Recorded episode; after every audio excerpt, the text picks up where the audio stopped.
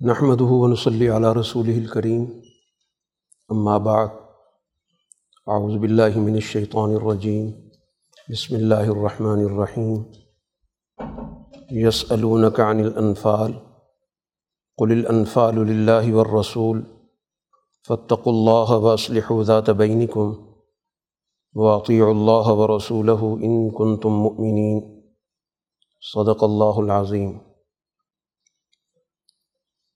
آج کی نشست میں سورہ انفال اور سورہ توبہ کے منتخب مضامین پر بات ہوگی۔ سورہ انفال مدنی صورت ہے اور اس کا تعلق رسول اللہ صلی اللہ علیہ وسلم کے مدینہ کے دور کے ابتدائی سالوں سے رسول اللہ صلی اللہ علیہ وسلم مکہ مکرمہ میں تیرہ سال تک دینی جد و جہد کرتے رہے۔ وہ جد و جہد بھی اجتماعی بنیادوں پر تھی۔ آپ پر ایمان لانے والے باقاعدہ ایک نظم و ضبط کے پابند تھے۔ اور رسول اللہ صلی اللہ علیہ وسلم کی ہر ہدایت کو نہ صرف دل و جان سے تسلیم کرتے تھے، بلکہ ان کی نظر میں مکہ مکرمہ میں جو موجود جاہلی اجتماعیت تھی، اس کی کوئی حقیقت، کوئی وقت نہیں تھی۔ گویا رسول اللہ صلی اللہ علیہ وسلم نے مکہ مکرمہ میں ہی ایک اجتماعیت قائم کر دی، جس کو حضرت امام شاہ ولی اللہ رحمۃ اللہ علیہ خلافت باطنہ سے تعبیر کرتے ہیں کہ خلافت کا آپ کا ایک وہ دور ہے جو مکہ مکرمہ میں تھا اور دوسرا دور وہ ہے جو مدینہ منورہ میں تھا۔ تو خلافت باطنہ یعنی حکومت تو اس وقت آپ کے پاس نہیں ہے، لیکن جو آپ پر ایمان لانے والے ہیں، وہ مکمل طور پر آپ کے نظم و ضبط کا حصہ ہیں۔ وہ آپ کی بات کو بالکل اسی طرح قبول کرتے ہیں، جیسے ایک نظام میں نظام چلانے والی کی بات مانی جاتی۔ ہے مکہ مکرمہ میں رسول اللہ صلی اللہ علیہ وسلم کی جد وجہد بہت سے مراحل سے گزری۔ اور ایک وقت ایسا آ گیا کہ اب مکہ کے اشرافیہ کے لوگ، وہاں کے جو ظالم سردار تھے، وہ اپنی تمام کوششوں، تمام سازشوں میں جب ناکام ہو گئے، تو آخری تدبیر کے طور پر انہوں نے اپنا ایک اجلاس بلایا جو ان کی اجتماعیت کی جگہ تھی، جس کو دار الندوہ کہتے ہیں۔ وہاں پر یہ بڑے بڑے سردار جمع ہوئے۔ موضوع صرف اور صرف ایک ہی تھا کہ رسول اللہ صلی اللہ علیہ وسلم سے کس طرح نمٹا جائے، کیونکہ ان کی دعوت دن بدن پھیل رہی ہے۔ ہم نے مکہ مکرمہ میں تو پابندی لگا دی کہ کوئی بھی شخص ان سے نہ ملے۔ لیکن رسول اللہ صلی اللہ علیہ وسلم کی قبولیت مکہ سے باہر ہو رہی ہے۔ دور دراز کے لوگ مختلف موقعوں پر جب مکہ میں آتے ہیں تو وہ آپ کی بات کو بغور سنتے ہیں، قبول کرتے ہیں اور پھر واپس جا کر اپنے اپنے قبیلوں میں اس پیغام کو پھیلاتے ہیں۔ تو کہیں ایسا نہ ہو کہ یہ ایک بہت بڑی طاقت بن جائے۔ چنانچہ اس اجلاس میں، اس میٹنگ میں شیطان بھی ابلیس، وہ ایک اس قبیلے کی سردار کی شکل میں حاضر ہوا، جس کے اس وقت قریش سے تعلقات کشیدہ تھے۔ اس نے اپنی موجودگی سے ان کو تسلی دی کہ ہمارے اختلافات اپنی جگہ پر، لیکن اس موضوع پر میں تمہارے ساتھ ہوں۔ قرآن حکیم نے اس ساری کارروائی کا ذکر کیا کہ باقاعدہ انہوں نے اس موضوع پر گفتگو کی۔ سب سے پہلے ایک تجویز آئی کہ رسول اللہ صلی اللہ علیہ وسلم کو گرفتار کر لیا جائے۔ ان کو کہیں پر قید کر دیا جائے۔ ظاہر بات ہے کہ لوگوں کا آپ سے رابطہ ختم ہو جائے گا۔ نہ آپ کسی سے مل سکیں گے، نہ کوئی آپ سے آ کر ملے گا۔ تو ایک وقت تک جب قید میں رہیں گے، تو رفتہ رفتہ لوگوں میں آپ کا ذکر بھی ختم ہو جائے گا۔ جو آپ سے جڑے ہوئے لوگ ہیں، وہ مایوس ہو جائیں گے۔ اس طرح گویا ہم کامیاب ہو جائیں گے۔ لیکن اس ابلیس نے جو اس وقت ایک انسانی شکل میں بیٹھا تھا، اس نے اس تجویز پر تبصرہ کیا اور کہا کہ یہ تجویز قابل عمل نہیں ہے۔ اس لیے کہ تم اگر انہیں قید کرو گے تو تمہیں اندازہ نہیں کہ ان پر ایمان لانے والے ان سے کس قسم کا تعلق رکھتے ہیں۔ وہ ان کو وہاں سے رہا کرنے کے لیے ہر تدبیر اختیار کریں گے، ہر قربانی دینے کے لیے وہ لوگ تیار ہیں۔ ان کو رسول اللہ صلی اللہ علیہ وسلم سے بہت سچی محبت ہے۔ اس لیے تم اس کا مقابلہ نہیں کر سکتے۔ اول تو گرفتار نہیں کر سکو گے، اگر کر بھی لیا تو زیادہ عرصہ نہیں رکھ سکو گے۔ پھر غور و فکر شروع ہو گیا۔ ایک اور تجویز آئی کہ رسول اللہ صلی اللہ علیہ وسلم کو یہاں سے شہر بدر کر دیا جائے جلا وطن کر دیا جائے، کسی دور دراز علاقے میں بھیج دیا جائے۔ تو لازمی طور پر یہاں کے لوگوں سے آپ کا رابطہ ختم ہو جائے گا۔ پریشانی ہمیں یہی ہے کہ یہاں کے لوگ آپ سے متاثر ہو رہے ہیں۔ اور خاص طور پر وہ طبقات جو ہمارے تابع سمجھے جاتے تھے، ان میں آپ کی بات چل رہی ہے۔ تو جب ہم ان کو دور دراز علاقے میں بھیج دیں گے اور ان کی واپسی پر یہاں پابندی لگا دیں گے، تو ایک عرصہ گزر جائے گا، یہاں کے لوگ بھول بھال جائیں گے۔ تو اس پر اس ابلیس نے پھر کہا کہ یہ تجویز بھی قابل عمل نہیں۔ اس لیے کہ تمہیں اندازہ ہے کہ رسول اللہ صلی اللہ علیہ وسلم کی گفتگو میں لوگوں کی دلچسپی موجود ہے۔ جہاں آپ گفتگو کرتے ہیں، لوگ متوجہ ہوتے ہیں۔ ان کی دعوت میں تاثیر ہے۔ اس لیے جہاں بھی جائیں گے، وہاں پر اپنا کام شروع کر دیں گے۔ وہاں پر لوگوں کو دعوت دیں گے۔ اور ایک وقت ایسا آ سکتا ہے کہ ان لوگوں کو جو وہاں پر ان پر ایمان لے آئیں، ان کو لے کر یہاں چڑھائی کر دیں۔ تو جو تمہیں خوف نظر آ رہا ہے، وہ حقیقت کی شکل اختیار کر لے گی۔ پھر غور و فکر شروع ہوا۔ پھر اسی سے کہا کہ تم ہی بتاؤ کہ ہم تو دو باتیں، دو تجاویز رکھ چکے ہیں اور ان دونوں میں تم نے کہا کہ درست نہیں ہے۔ تو تمہاری رائے میں کیا ہونا چاہیے؟ تو اس نے اس موقع پر رسول اللہ صلی اللہ علیہ وسلم کے قتل کا مشورہ دیا اور کہا کہ یہ طریقہ بہت مؤثر ہوگا۔ اس کا اس نے منصوبہ بھی بتایا کہ جتنی بھی قبائل رسول اللہ صلی اللہ علیہ وسلم کے دشمن ہیں، ہر قبیلے سے کچھ نوجوان لیے جائیں۔ یعنی مل کے کارروائی کی جائے۔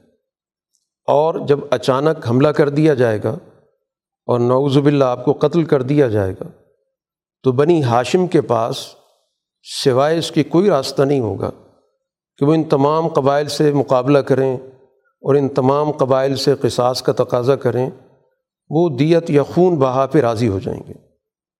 ظاہر اتنے لوگوں کو کیسے مرید الزام ٹھہرایا جا سکتا ہے؟ سارے قبائل ایک طرف ہوں گے۔ تو اس طرح تمہارا معاملہ بھی حل ہو جائے گا۔ تو یہ تدبیر سب کو پسند آئی اور اس پر یہ اجلاس ختم ہو گیا۔ اللہ تعالیٰ نے رسول اللہ صلی اللہ علیہ وسلم کو اس تمام منصوبے کی اطلاع دے دی اور اس کے بعد پھر رسول اللہ صلی اللہ علیہ وسلم نے جوابی حکمت عملی اختیار کی۔ اس کے نتیجے میں گویا اب آپ نے ہجرت کا فیصلہ کیا۔ جس کے لیے آپ پہلے سے ذہنی طور پر تیار تھے۔ بیت اقبا جو رسول اللہ صلی اللہ علیہ وسلم نے دو یا تین مرتبہ مدینہ کے لوگوں سے کی تھی، اس بیت کے اندر یہ چیز موجود تھی کہ رسول اللہ صلی اللہ علیہ وسلم اگر یسرب آئے تو وہ لوگ آپ کی پوری طرح اعانت کریں گے، آپ کا تحفظ کریں گے، آپ کا ساتھ دیں گے۔ صرف اس کے لیے آخری اور حتمی فیصلے کا انتظار تھا۔ تو ان حالات نے گویا اب وہ دن قریب کر دیا کہ رسول اللہ صلی اللہ علیہ وسلم نے ہجرت کی منصوبہ بندی کی اور راتوں رات آپ نے گویا حضرت ابو بکر صدیق رضی اللہ تعالیٰ عنہ کو ہمراہ لے کر یہ سفر اختیار کیا جو سفر ہجرت کہلاتا ہے اور اپنی عدم موجودگی میں حضرت علی رضی اللہ تعالیٰ عنہ کو وہ ذمہ داری سونپی کہ جو امانتیں آپ کے پاس پڑی ہیں، ان کی حفاظت کریں اور متعلقہ لوگوں تک پہنچائیں۔ تو بہرحال جب رسول اللہ صلی اللہ علیہ وسلم نے ہجرت کی، ہجرت کے بعد مدینہ تشریف لیا۔ اس صورح کے اندر اس منصوبے کا بھی ذکر ہے جو قریش نے اس موقع پہ تیار کیا تھا۔ اور اس کے بعد جب رسول اللہ صلی اللہ علیہ وسلم مدینہ آ گئے تو یہاں پر آپ نے باقاعدہ اپنا نظام قائم کیا، جس کو ہم خلافت ظاہرہ کہتے ہیں۔ یہاں کے لوگوں کے ساتھ مل کر آپ نے ایک معاہدہ کیا اور اس معاہدے کے ذریعے یہاں کے لوگوں کو ایک وحدت دی اور اس معاہدے کے نتیجے میں وہ یسرب، وہ بستی جو محض انسانوں کا ایک مجموعہ تھا جن کا آپس میں کوئی ربط نہیں تھا، تعلقات کشیدہ تھے، جھگڑے تھے تنازع تھے، کوئی مرکزی نظام موجود نہیں تھا۔ ایک عرصے سے ان کے درمیان انتشار کی کیفیت تھی۔ تو رسول اللہ صلی اللہ علیہ وسلم نے یہاں پر آ کر اس کو ایک سیاسی وحدت بھی دی اور اس کو ایک نئے تمدن میں تبدیل کیا۔ اور اسی وجہ سے اس کو پھر مدینہ کا عنوان دیا گیا کہ گویا ایک نئی سویلائزیشن ایک نئی تہذیب، ایک نیا تمدن آپ نے یہاں پر قائم کیا۔ مکہ کے لوگوں کے لیے ظاہر بات ہے کہ یہ واقعہ رسول اللہ صلی اللہ علیہ وسلم کی ہجرت کا اور کامیاب طریقے سے آپ کا مدینہ میں پہنچ جانا اور پھر یہاں کے لوگوں کے دلوں میں گھر کر لینا، یہ تو ان کے لیے سہانے روح تھا۔ تصور ہی نہیں کر رہے تھے کہ اس طرح کا معاملہ ہوگا۔ کہ مکہ مکرمہ میں تو پھر رسول اللہ صلی اللہ علیہ وسلم ان کی نگرانی میں تھے اور رسول اللہ صلی اللہ علیہ وسلم پہ پابندیاں بھی عائد کر رکھی تھیں۔ لیکن اب باقاعدہ رسول اللہ صلی اللہ علیہ وسلم نے ایک سسٹم قائم کر دی۔ اب اس کے خلاف ظاہر ہے کہ سازشیں شروع ہو گئیں۔ رسول اللہ صلی اللہ علیہ وسلم کے سفر ہجرت سے ہی گویا یہ بات واضح ہو گئی کہ اب ان دونوں کے درمیان یعنی قریش مکہ اور رسول اللہ صلی اللہ علیہ وسلم پر ایمان لانے والی جماعت کے درمیان اب جنگ چھڑ چکی۔ دونوں گویا اب حالت جنگ میں۔ کیونکہ جب یہ فیصلہ ہو گیا کہ آپ کی جان لینی ہے، تو ظاہر اس کے بعد تو اب کسی قسم کی مصالحت کی، کسی قسم کی معاہدے کی، کسی قسم کے باضابطہ اعلان جنگ کی تو ضرورت ہی نہیں رہی۔ یہ اعلان جنگ ہی تھا۔ تو اس لیے گویا اب اہل ایمان اور رسول اللہ صلی اللہ علیہ وسلم کی جماعت کا جو بھی اقدام تھا، وہ جنگ کے پس منظر میں ان کی تمام حکمت عملی کو سمجھنے کی ضرورت ہے۔ کیونکہ اعلان جنگ ہو چکا ہے، اب دونوں فریق گویا ایک دوسرے کے خلاف محاذ پر موجود ہیں۔ دونوں نے گویا ایک دوسرے کے خلاف جو بھی کارروائی کریں گے، وہ گویا جنگ کے ضابطوں کے مطابق سمجھی جائے گی۔ اور جب جنگ کا اعلان ہو جاتا ہے، تو پھر ہر فریق دوسرے کو نقصان پہنچانے کی کوشش بھی کرتا ہے۔ ضروری نہیں ہوتا کہ ہر ہر چیز کے اندر اس چیز پر گفتگو کی جائے کہ یہ کام کیوں کیا، کیوں نہیں کیا۔ کیونکہ جنگ کے اندر تو پھر ظاہر معاملات معاہدے سے نکل جاتے ہیں۔ ہاں، تعلقات کشیدہ ہوتے ہیں۔ وہاں پر ہر پالیسی، ہر حکمت عملی بنتی ہے۔ چنانچہ رسول اللہ صلی اللہ علیہ وسلم نے جو بھی وہاں سے کوئی قریب سے کوئی قافلہ گزرتا، کوئی قریش کی جماعت گزرتی، تو آپ ان کا تعاقب کروایا کرتے تھے۔ اس لیے کہ اللہ تعالیٰ کی طرف سے باقاعدہ اعلان آ چکا تھا کہ اب ان سے جنگ کرنے کی اجازت ہے۔ جس کا سورہ حج کے اندر ذکر آ رہا ہے کہ عظین الزین یوقات علون بے انہم ظلم ہو کہ مسلمانوں پر ظلم ہوا ہے، تو اس ظلم کی وجہ سے اب انہیں اجازت ہے کہ وہ جنگ کر سکتے ہیں۔ تو باقاعدہ اجازت بھی آ گئی، ماحول بھی جنگی موجود تھا۔ تو اس لیے یہ ساری جنگ کی تدابیر ہوتی ہیں کہ جس میں دشمن کے قافلوں کا پیچھا کیا جاتا ہے، تعاقب کیا جاتا ہے اور ان کے پاس جو بھی موجود وسائل ہوتے ہیں، ان کو اپنے قبضے میں لانے کی کوشش کی جاتی ہے۔ تو یہ گویا کہ جنگ کا طے شدہ اصول ہے۔ جن لوگوں نے کہا کہ رسول اللہ صلی اللہ علیہ وسلم نے نعوذ باللہ غارت گری شروع کر دی۔ تو غارت گری وہاں پر ہوتی ہے جہاں دو قوموں یا دو ملکوں کے درمیان کوئی باقاعدہ معاہدہ موجود ہو۔ معاہدے کی خلاف ورزی ظاہر و درست نہیں ہوتی، لیکن یہاں تو سرے سے کوئی معاہدہ موجود نہیں۔ اور اعلان جنگ ہے، باقاعدہ دونوں فریق ایک دوسرے کے بارے میں اچھی طرح واقف ہیں کہ ہم دونوں حالت جنگ میں تو اس لیے رسول اللہ صلی اللہ علیہ وسلم کی جو بھی حکمت عملی ہے، وہ سوچی سمجھی ہے اور دشمن جانتا ہے کہ ہم اعلان جنگ کر چکے ہیں۔ اس لیے دوسرے فریق کی طرف سے جو بھی کچھ کیا جائے گا، اس کی اسے توقع ہوتی ہے۔ ایسا نہیں کہ اس کو دھوکے میں رکھ کے کوئی فیصلہ ہو۔ رہا تو اسی تناظر میں رسول اللہ صلی اللہ علیہ وسلم کے دور میں جب یہ ابو سفیان کا قافلہ جا رہا تھا واپس شام سے مکہ کی طرف، تو آپ تک اطلاع پہنچی۔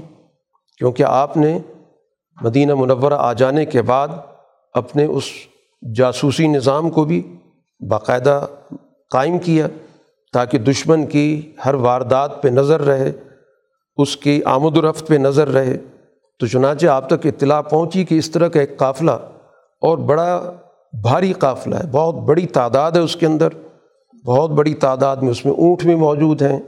اچھی خاصی مالی نوعیت کا یہ قافلہ جا رہا ہے۔ تو رسول اللہ صلی اللہ علیہ وسلم نے مدینہ منورہ میں اس بات کا ذکر کیا کہ اس قافلے کو روکا جائے۔ تو اس طرح کے قافلوں کو پہلے بھی روکا جاتا رہا۔ تو اس لیے مدینہ کے اندر عام طور پر کسی کو یہ خیال نہیں آیا کہ یہ کوئی جنگ ہونے جا رہی ہے۔ اس لیے رسول اللہ صلی اللہ علیہ وسلم نے کوئی اعلان عام بھی نہیں کیا کہ جس میں کہا گیا ہو کہ ہم جنگ کی طرف چل رہے ہیں۔ اس لیے اس وقت جو آپ کے ساتھ چل پڑے، وہ چل پڑے، کچھ پیچھے بھی رہ گئے۔ یہ آپ کی حکمت عملی تھی کہ آپ مدینہ میں اس چیز کا ذکر نہیں کرنا چاہتے تھے۔ اس لیے آپ نے وہاں پر اس چیز کا کوئی تاثر نہیں دیا۔ تو اس کا ایک مقصد یہ بھی تھا کہ مدینہ کے اندر جو کچھ ایسے حلقے موجود ہو سکتے ہیں، ان کے ذریعے بات کہیں افشا نہ ہو جائے۔ جب آپ اپنا قافلہ لے کر مدینہ سے باہر نکلے، تو اس کے بعد رسول اللہ صلی اللہ علیہ وسلم کے علم میں یہ بات آئی کہ وہ قافلہ راستہ بدل کے مکہ کی طرف جا چکا ہے۔ اب یعنی مسلمانوں کی دس رس میں وہ نہیں رہا۔ تو اس موقع پہ پھر رسول اللہ صلی اللہ علیہ وسلم نے باقاعدہ ان موجود افراد کے ساتھ مشاورت کی کہ اللہ تعالیٰ کا یہ وعدہ ہے کہ ان دو گروہوں میں سے ایک گروہ کا سامنا ہوگا۔ دوسرا گروہ یعنی ایک گروہ تو یہ تجارتی قافلہ ہو گیا اور اب دوسرا گروہ وہ ہے جو اس تجارتی قافلے کو بچانے کے لیے مکہ مکرمہ سے چلا ہے اور وہ مسلح گروہ ہے، وہ جنگ کی نیت سے آ رہا ہے۔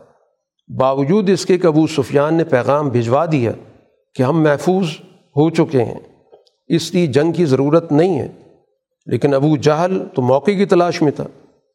اس نے لوگوں کو مشتعل کیا اور اس طرح ان سب کو تیار کر کے اس نے سفر اختیار کر لیے تو یہاں رسول اللہ صلی اللہ علیہ وسلم نے صحابہ سے مشاورت کی کہ اب ہمیں جنگ کا سامنا ہے۔ تو ظاہر ایک اس وقت جن لوگوں کے ذہن میں جنگ کا تصور نہیں تھا، انہوں نے آپ سے باقاعدہ بحث بھی کی، جس کا قرآن ذکر بھی کر رہا ہے کہ یجادلون کف الحق، وہ آپ کے ساتھ انہوں نے بحث مباحثہ کیا جب انہیں یہ اندازہ ہوا کہ اب یہ جنگ کی طرف جا رہے ہیں تو جنگ میں تو ہمارا کوئی توازن نہیں بنتا ان کے ساتھ۔ ان کی طاقت زیادہ ہے، اسلحہ زیادہ ہے، وسائل زیادہ ہیں اور ہم کوئی باقاعدہ اس طرح کی تیاری کر کے نکلے بھی نہیں۔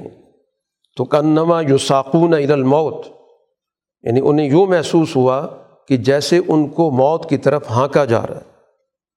تو یقیناً اس وقت صورت حال یہی تھی۔ تو رسول اللہ صلی اللہ علیہ وسلم نے باقاعدہ مشاورت کی، صحابہ کو اعتماد میں لیا اور اس پہ گفتگو ہوئی اور سب نے پھر اس فیصلے کو قبول کر لیا کہ مقابلہ کیا جائے۔ تو بہرحال جنگ بدر اسی کو کہا جاتا ہے کہ بدر کے مقام پر دونوں کا آمنا سامنا ہوا، جس کو قرآن یہاں ذکر بھی کر رہا ہے کہ ایک گروہ العدوۃ الدنیا قریب کے علاقے میں تھا، ایک دور کے علاقے میں تھا۔ وہ پورا جو میدان کا نقشہ ہے، اس کا قرآن نے ذکر کیا۔ اور یہ بات بھی واضح کی گئی کہ یہ اللہ تعالیٰ کا ایک نظام تھا۔ یعنی یہ جو کچھ بھی ہوا، یہ اگر باقاعدہ کوئی طے کر کے ہوتا کہ ان کی طرف سے باقاعدہ الٹیمیٹم آتا یا مسلمانوں کی طرف سے جاتا تو ہو سکتا تھا کہ کوئی فریق پسو پیش کر جاتا۔ لیکن اللہ تعالیٰ کا فیصلہ یہ تھا کہ اب اس حق کو واضح ہو جانا چاہیے۔ اس کا اب معاشرے کے اندر، جزیرہ عرب کے اندر پوری طرح اس کا رو بیٹھنا چاہیے۔ لیو حق الحق کا ویوب تیل الباطل۔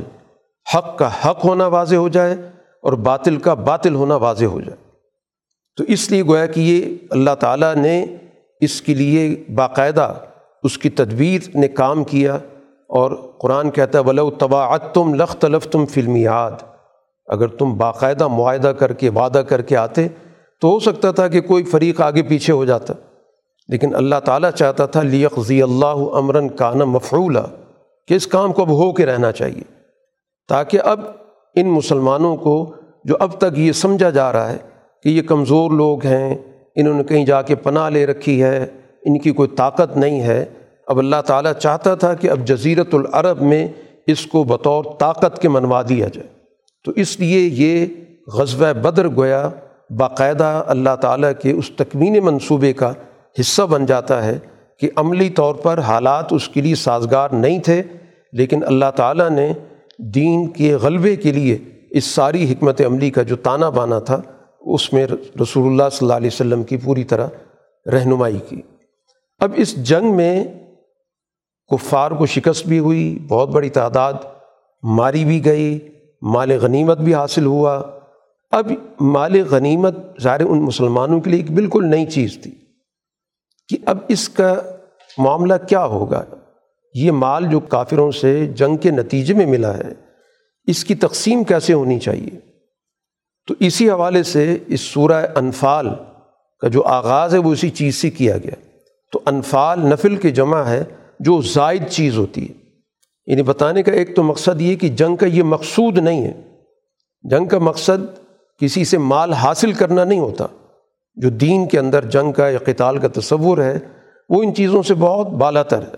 تو یہ ایک زائد چیز ہے کہ مسلمانوں کی جنگ ہوئی اور اس جنگ کے نتیجے میں ان کو فتح کے علاوہ یہ ایک زائد چیز مل گئی کہ ان کے اموال ان کو مل گئے۔ جس کو مال غنیمت کہا جاتا ہے۔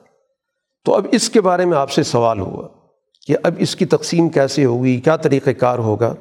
تو ایک بنیادی بات سمجھا دی گئی کہ قل الانفال اللہ و یہ بنیادی طور پر اللہ اللہ کے رسول کا۔ یعنی رسول اللہ صلی اللہ علیہ وسلم اس میں فیصلہ کریں گے۔ اس لیے تم اپنے اصل مقصد سے ادھر ادھر مت ہو۔ فتق اللہ تمہارا راستہ وہ ہے۔ تقوی اختیار کرو۔ اور آپس میں ایک دوسرے کے ساتھ کھینچا تانی مت کرو کہ آپس میں اس میں بحث مباحثہ شروع ہو جائے اور ہر ایک اپنے فضائل بیان کرنا شروع کر دے کہ ہماری جد وجہد سے یہ چیز حاصل ہوئی یا ہماری قربانی سے یہ حاصل ہوئی، تم ان معاملات میں مت پڑھو۔ اسلح ذات ابئی نکو اپنے معاملات کو درست رکھو اور اللہ اور اللہ کی رسول کی اطاعت کرو۔ وہ جو بھی فیصلہ کریں، تم نے اس کو قبول کرنا۔ چنانچہ آگے جا کر اس کی تقسیم کا نظام بھی بتا دیا گیا کہ مال غنیمت جب حاصل ہوتا ہے تو اس کے پانچ حصے کیے جاتے ہیں۔ چار حصے ان لوگوں میں تقسیم ہوں گے جن کی جد وجہد سے، جن کے قربانی سے یہ چیز حاصل ہوئی اور ایک حصہ وہ گویا بیت المال کے پاس جمع ہوگا۔ اس کے پھر پانچ حصے قرآن نے ذکر کیے کہ اس میں ضرورت مندوں کا بھی حصہ ہے، مسافروں کا بھی حصہ ہے، یتیموں کا بھی حصہ ہے قرابت دار وغیرہ۔ اور رسول اللہ صلی اللہ علیہ وسلم کا بھی اس میں حصہ ہے۔ تو بہر القرآن نے آغاز میں ہی اس چیز کو واضح کر دیا کہ یہ موضوع گویا تمہارے بحث کا نہیں ہے۔ یہ در حقیقت اللہ اور اللہ کے رسول کے فیصلے کا ہے۔ وہ اس پہ جو بھی فیصلہ کریں اس کو قبول کرنا۔ اہل ایمان کو تو اپنی بنیادی جو ذمہ داریاں ہیں ان پہ توجہ رکھنی چاہیے۔ اذا ذکر اللہ وجلت قلوب ہو کہ اللہ کا تصور ان کے ذہنوں کے اندر، دلوں کے اندر اتنا جمع ہوا ہونا چاہیے کہ جب بھی اللہ کا ذکر ہو تو وجلت قلوب ان کے دلوں کے اندر اللہ کے سامنے پیش ہونے کا جو احساس ہے، اس کے نتیجے میں ان کے دل لرز جائیں۔ کہ ہم نے اللہ کے سامنے پیش ہونا ہے، وہ ہماری نیتوں کو بھی جانتا ہے، ہمارے اعمال کو بھی جانتا ہے۔ تو اللہ کا جو ایک غالب تصور ہے حاضر تصور ہے ان کے دلوں کے اندر موجود رہنا چاہیے۔ اور جب بھی ان کے سامنے اللہ کی آیات پڑھی جائیں، تو اس کے نتیجے میں ان کی ایمان میں، یقین میں اضافہ ہوتا ہے۔ یعنی ان کا یقین مزید بڑھتا جاتا ہے۔ وہ ان کے اندر اللہ پر اعتماد دن بدن بڑھتا ہے۔ جو ہی اللہ کی طرف سے نئے نئے احکام آتے ہیں، نئی نئی رہنمائی آتی ہے، معاشرے کے ظاہر تعمیر و تشکیل کا دور شروع ہو چکا ہے۔ اب جو بھی تقاضے پیدا ہو رہے ہیں، ان تقاضوں کے اعتبار سے جو بھی رہنمائی کی جا رہی ہے، اس رہنمائی کو وہ حاصل کر کے ان کے یقین میں اضافہ ہوتا ہے۔ ان کی کیفیت یہ ہوتی ہے۔ والا رب بھی ہم یتوکلون، اور ہر معاملے میں گویا اللہ پر ان کا اعتماد ہوتا ہے۔ تو گویا ان کی خود اعتمادی بڑھتی جاتی اللہ پہ اعتماد کا لازمی نتیجہ خود اعتمادی ہوتی شک و شبی کی کیفیت سے نکل جانا تذبذب کی کیفیت سے نکلنا یہ در حقیقت اہل ایمان کی خوبی اللہ جین یقیم الصلاح نماز قائم کرتے ہیں اور جو کچھ ہم نے عطا کیا ہے اس میں سے خرچ کرتے ہیں۔ تو یہ ان کا بنیادی کردار ہے، یہ بنیادی صفات ہیں اہل ایمان کے۔ ان کو کہہ رہا ہے اولا المؤمنون حق کا یہ سچے ایمان والوں کی علامتیں ہیں، یہ سچے ایماندار ہیں۔ ان کے لیے اللہ تعالیٰ کی طرف سے مغفرت کا درجات کا اور بہت ہی عزت والی رزق کا وعدہ کیا گیا۔ قرآن حکیم اسی پس منظر میں جو اس موقع پر پیش آ رہا تھا، اس میں عملی ہدایات بھی دی گئیں جو میدان سے تعلق رکھتی تھیں کہ میدان کے اندر ثابت قدم رہنا ہے، کسی بھی صورت میں پیٹھ نہیں دکھانی۔ سوائے دو صورتوں کے جس کا تعلق ہے جنگ کی تدبیر سے۔ بظاہر لگتا ہے جیسے میدان سے ہٹا جا رہا ہے یا میدان سے منہ موڑا جا رہا ہے۔ لیکن اس کا تعلق ہے بنیادی طور پر جنگ کی تدبیر سے۔ گویا جنگ لڑنے کے لیے اس وقت حسن تدبیر کا ہونا بھی ضروری ہے۔ محض اپنی جان خطرے میں ڈال دینا اور نقصان اٹھانا یہ کوئی عقلمندی کی بات نہیں ہے۔ دلیری اور بہادری اس چیز کو نہیں کہا جاتا کہ جیسے تیسے بھی حالات ہیں ہم نے اپنی جان دے دینی۔ اصل چیز ہے غلبے کی حکمت عملی اختیار کرنا۔ اس کے لیے ذہنی طور پہ تیار رہنا کہ اگر اس میں ہماری جان چلی جائے گی تو ہم تیار ہیں۔ لیکن بلا وجہ بغیر کسی حسن تدبیر کے، بغیر کسی حکمت عملی کے جان دے دینا یہ مطلوب نہیں ہے۔ تو اس لیے قرآن حکیم نے کہا کہ کوئی پینترا بدلا جا رہا ہے، کوئی تدبیر اختیار کی جا رہی ہے، جس میں بظاہر دشمن کو یہ تأثر مل رہا ہے کہ مقابل فریق میدان سے پیچھے ہٹ رہا ہے۔ حالانکہ پیچھے ہٹنا مقصود نہیں ہے۔ مقصود کسی ایسی جگہ پر ان کو لے کے جانا ہے کہ ان کو گھیرا جا سکے۔ تو ایک تدبیر ہے۔ تو اس تدبیر میں کوئی حرج کی بات نہیں پیچھے ہٹنے میں۔ دشمن کو زیر کرنے کے لیے یہ تدابیر اختیار کی جاتی ہیں کہ آپ پیچھے ہٹنے لگ جاتے ہیں۔ دشمن سمجھتا ہے کہ مقابل فریق شکست کھا رہا ہے، پیچھے ہٹ رہا ہے۔ تو وہ گویا کہ بے تدبیری کی طرف چلے جاتے ہیں۔ ضرورت سے زیادہ انہیں خود اعتمادی آ جاتی ہے۔ اور اس طرح گویا وہ اس چال میں پھنس جاتے ہیں۔ یا دوسری صورت پیچھے ہٹنے کی یہ ہوتی ہے کہ کوئی شخص یا چند اشخاص محسوس کر رہے ہیں کہ اب ہم بالکل الگ تھلگ ہو گئے یعنی اپنے لشکر سے کٹ گئے اب ایسی صورت میں اگر ہم مقابلہ کریں گے تو ہمیں نظر آ رہا ہے کہ ہمیں کامیابی حاصل نہیں ہوگی۔ تو وہ گویا کہ اس طرح پیچھے ہٹتے ہیں تاکہ اپنے لشکر کا حصہ بن جائیں اور وہاں جا کر ایک اجتماعی جدوجہد کا حصہ بنے، تو اس میں بھی کوئی حرج کی بات نہیں۔ تو مقصود بتانے کا یہ ہے کہ بنیادی حکمت عملی اختیار کرنا، حسن تدبیر سے میدان میں غلبہ پانے کی جو تدبیر ہے، اصل مقصود یہ ہے۔ ہاں اس کے علاوہ ویسے کوئی جان بچا کے بھاگ رہا ہے، تو یہ بہت بڑا جرم ہے۔ جو دین نے بڑے بڑے چند گناہوں کا ذکر کیا، جن کو کبیرہ گناہ کہا جاتا ہے، ان آٹھ دس گناہوں کے اندر اس کا بھی ذکر کیا گیا۔ کہ میدان سے پیٹ پھیر کر بھاگ جانا، اپنی جان بچانے کے لیے۔ تو وہ تو بہت بڑا جرم ہے۔ اس لیے قرآن نے دونوں صورت حال کو واضح کر دیا کہ کون سی تدبیر درست ہوگی، جائز ہوگی اور کہاں پر پیچھے ہٹنا درست نہیں ہوگا۔ اسی ضمن میں ایک اور رہنمائی یہ بھی کی گئی کہ رسول اللہ صلی اللہ علیہ وسلم کی جو دعوت ہے، یہ دعوت لوگوں کو قتل کروانے کی نہیں ہے۔ یہ پروپیگنڈا بھی اس وقت کیا جا رہا تھا کہ رسول اللہ صلی اللہ علیہ وسلم تو ان نوجوانوں کو قتل کروا رہے مقابلے پر لے آئے ہیں، کوئی توازن موجود نہیں ہے۔ تو رسول اللہ صلی اللہ علیہ وسلم کی جو بھی حکمت عملی ہے، جو بھی آپ کی دعوت ہے، وہ در حقیقت معاشرے کی احیا کی ہے۔ معاشرے کو زندہ کرنے کی ہے، اقدار کو زندہ کرنے کی ہے، انسانیت کو زندہ کرنے کی ہے۔ اس لیے جو بھی آپ پیغام دے رہے ہیں، جو بھی آپ ہدایات دے رہے ہیں، جو بھی آپ کی طرف سے احکامات آ رہے ہیں، ان کا بنیادی منشا تمہیں زندگی دینا ہے۔ تم کو مردگی سے نکالنا ہے۔ تمہاری مردنی کی کیفیت ختم کرنی ہے۔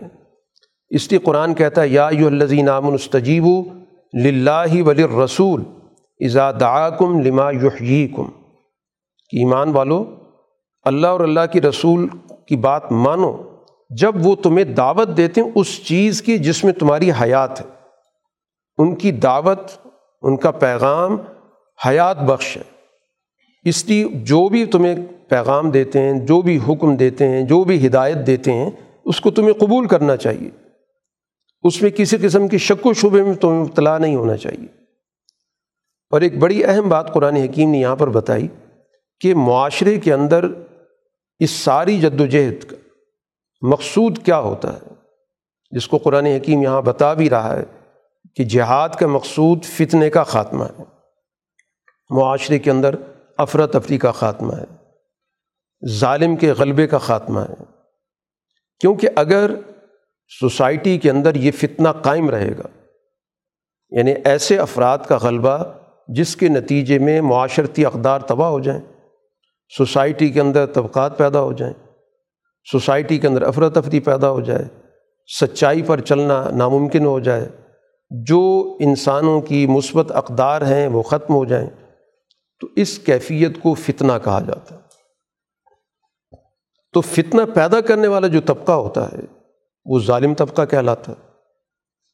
تو قرآن یہ کہتا ہے کہ جب اس طرح کا فتنہ معاشرے میں پیدا ہوتا ہے، تو اس کے اثرات صرف ظالم طبقے تک محدود نہیں رہتے۔ کہ وہاں پر کوئی شخص یہ سوچے کہ میں تو خود ٹھیک ہوں ذاتی طور پر، میں تو کسی کے ساتھ ذاتی طور پہ زیادتی نہیں کرتا، میں تو کسی کا حق نہیں دباتا۔ جو دبا رہا ہے، جو ظلم کر رہا ہے، اس کا ببال تو اس پر آئے گا۔ تو قرآن کہتا ہے ایسا نہیں ہوتا۔ اگر سوسائٹی کے اندر لوگ سچائی کے راستے پر نہیں آئیں گے، اس کے لیے جد و جہد نہیں کریں گے، اس کے لیے اپنے آپ کو تیار نہیں کریں گے، قربانی کے لیے آمادہ نہیں ہوں گے تو پھر اس سوسائٹی کے اندر وہ فتنہ صرف ظلم پیشہ لوگوں کو ہی متاثر نہیں کرے گا، بلکہ پوری سوسائٹی اس لپیٹ میں آ جائے گی۔ چاہے ذاتی طور پہ کوئی شخص نیکی کیوں نہ ہو، ذاتی طور پر وہ اچھے کردار کا مالکی کیوں نہ ہو۔ تو گویا معاشرے کے اندر فتنے کو روکنا، یہ معاشرے کی سوچنے، سمجھنے والے، باصلاحیت با کردار لوگوں کی ذمہ داری ہے۔ کہ وہ اپنی اجتماعیت قائم کریں اور سوسائٹی سے اس طرح کے فتنے کو ختم کرنے کے لیے اپنی ساری صلاحیتیں وقف کریں۔ تو ایسا نہیں ہے کہ جو کر رہا ہے وہ بھگتے گا، بلکہ اس دنیا کے اندر وبال سب پہ آتا، پوری سوسائٹی اس وبال کا شکار ہو جاتی۔ چنانچہ ہم اپنے گرد و پیش میں دیکھ سکتے ہیں کہ آج سوسائٹی جس فتنے سے دو چار ہے، یہ فتنہ صرف اس کا وبال یا اس سے متاثر کوئی خاص طبقہ نہیں ہو رہا، بلکہ اس سے سوسائٹی کا ہر فرد متاثر ہو رہا۔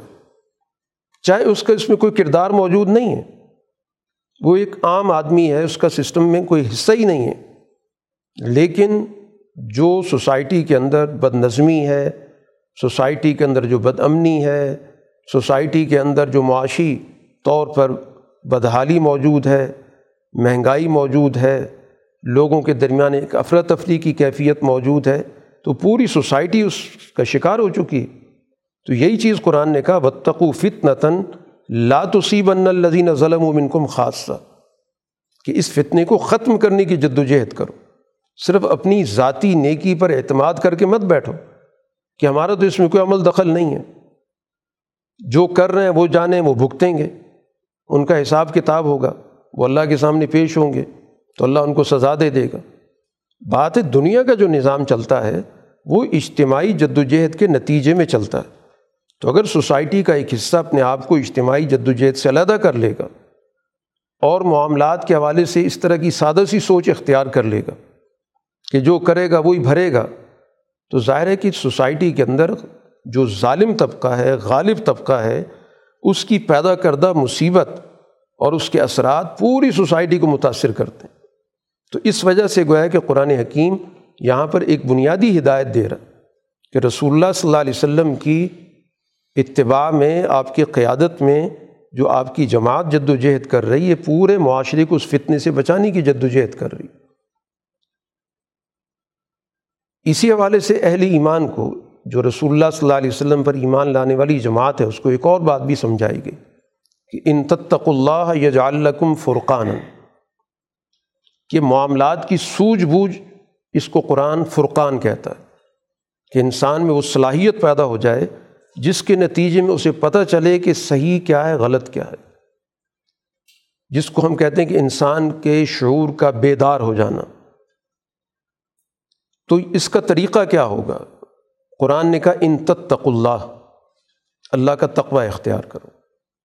یعنی اللہ کے سامنے جواب دہ ہونے کا جب احساس زندہ ہوگا تو اپنے اعمال کا جائزہ لوگے، اپنے رویوں کا جائزہ لوگے، سوسائٹی کے حالات کا جائزہ لوگے کہ کہاں کہاں اللہ تعالیٰ کے احکام کی خلاف ورزی ہو رہی ہے، کس کس شکل میں ہو رہی ہے۔ اور تم اس قانون کی پاسداری کا عہد کرو کہ ہم نے اس قانون پر چلنا ہے، ہم نے اس سچی فکر کو قبول کر لیا ہے، ہم نے اس کے تقاضوں کو پورا کرنا ہے۔ تو مستقبل کی حکمت عملی اللہ تعالیٰ تمہیں سجھاتا رہے گا۔ کہ مستقبل میں اب آگے کیا کرنا ہے؟ کیا طریقۂ کار اختیار کرنا ہے؟ دشمن کے تدبیر کو طریقۂ کار کو، مکر و فریب کو کیسے سمجھنا ہے؟ تو یج الکم فرقان تمہارے اندر اللہ تعالیٰ صلاحیت پیدا کرے گا کہ تم چیزوں کے درمیان فرق کر سکو گے۔ تمہارے اندر قوت فیصلہ بھی پیدا ہو جائے گی، درست فیصلہ کر سکو گے۔ اور پھر اس کے نتیجے میں جو کفران کم سیاحت کم جو انسانی زندگی کے اندر کچھ کمزوریاں پیدا ہو جاتی ہیں انسانی حوالے سے، ان کا بھی ازالہ ہو جائے گا۔ اور جو کچھ انسانی زندگی کے اندر کوتاہیاں ہو چکی ہیں، اللہ تعالیٰ ان کو معاف بھی کرے گا۔ تو یہ ساری گفتگو ہے کہ قرآن حکیم جو کر رہا ہے، اس کا ایک خاص یہ پس منظر ہے کہ بدر کا غزوہ ہوا۔ اور اس سے متعلقہ جو معاملات ہیں، قرآن ان پر، یہاں پر تفصیلی رہنمائی دے رہا ہے۔ اصل میں سوسائٹی کے اندر مختلف عناصر آپس میں خلط ملت ہوتے ہیں، کیونکہ معاشرے میں انسان اکٹھے رہتے ہیں۔ مقصد یہ ہوتا ہے کہ ان کے اندر سال عنصر کون سا ہے اور فاسد عنصر کون سا ہے۔ لی امیز اللہ الخبیس من الطیب، تاکہ خبیص کو طیب سے علیحدہ کر دے۔ پتہ چل جائے کہ یہ صالح عنصر ہے اور یہ فاسد عنصر ہے۔ اور پھر اس کے بعد جتنا بھی فاسد عنصر ہے وہ ایک طرف ہو جائے گا، اکٹھا ہو جائے گا۔ یعنی اس وقت رسول اللہ صلی اللہ علیہ وسلم کو ایک تو باہر سے، جو قریش کی طرف سے چیلنج کا سامنا ہے، اور ایک کچھ وہ لوگ ہیں جو معاشرے کے اندر پائے جاتے ہیں۔ تو اس طرح کی جب آزمائش آتی ہے تو پھر لوگوں کے رویوں کا پتہ چلتا ہے کہ ہماری اپنے اندر اس طرح کے کون سے عناصر ہیں۔ اور ان کا ان باہر کے عناصر سے کیا تعلق ہے؟ ان کی کیا آپس میں کوئی رابطے وابطے موجود ہیں؟ تو یہی مشکل وقت کے اندر ہی ہمیشہ یہ چیزیں نکھرتی ہیں کہ اپنا کون ہے اور کون سے وہ لوگ ہیں جو ہمارے اندر موجود ہیں لیکن ان کی ہمدردیاں دشمن کے ساتھ ہیں۔ تو یہ خبیص اور طیب دو طرح کے عناصر کو علیحدہ کرنے کے لیے اس طرح کے جو مشکل اوقات آتے ہیں، جنگ کے ماحول میں وہاں پر گویا اس طرح کی چیزیں ہمارے لیے رہنمائی کا باعث بنتی ہیں۔ اب یہ جو جنگ ہوئی ہے، اس جنگ کے دونوں فریق بالکل واضح طور پر اپنی اپنی پوزیشن کو سمجھتے ہیں۔ کوئی بھی یہاں پر دھوکے میں نہیں مارا جا رہا۔ اس لیے قرآن کہتا ہے کہ جب تک کسی پر حجت پوری نہ ہو تو ظاہر اس وقت تک اللہ تعالیٰ اس دنیا کے اندر اس کو سوچنے، سمجھنے کا موقع دیتا ہے۔ لیکن جب بات بالکل واضح ہو جاتی ہے، تو پھر اس کے بعد اس طرح کا ایک عمل ضرور ہوتا ہے کہ جس میں باتیں بالکل ایک دوسرے سے نکھر جاتی ہیں۔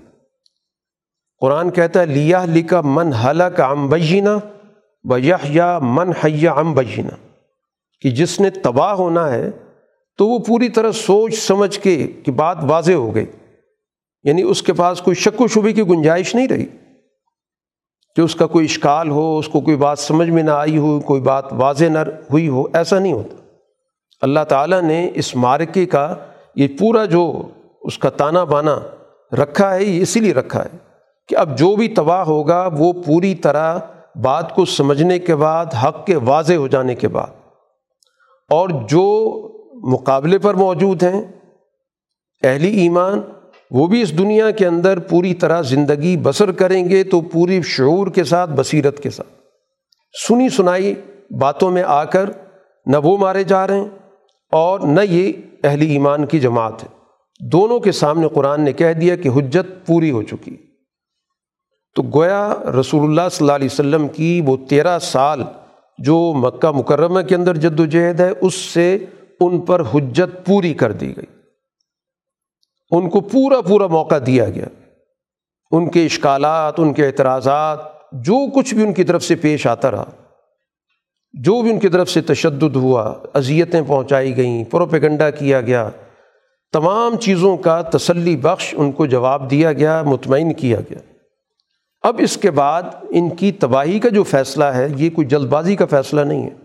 ایسا نہیں ہے کہ ان کے سامنے کوئی بات واضح نہ رہی ہو، سمجھ میں نہ آئی ہو یا یوں کہا جائے مزید موقع ملنا چاہیے تھا، اس کی اب کوئی گنجائش نہیں، بالکل بات واضح ہو چکی۔ ہے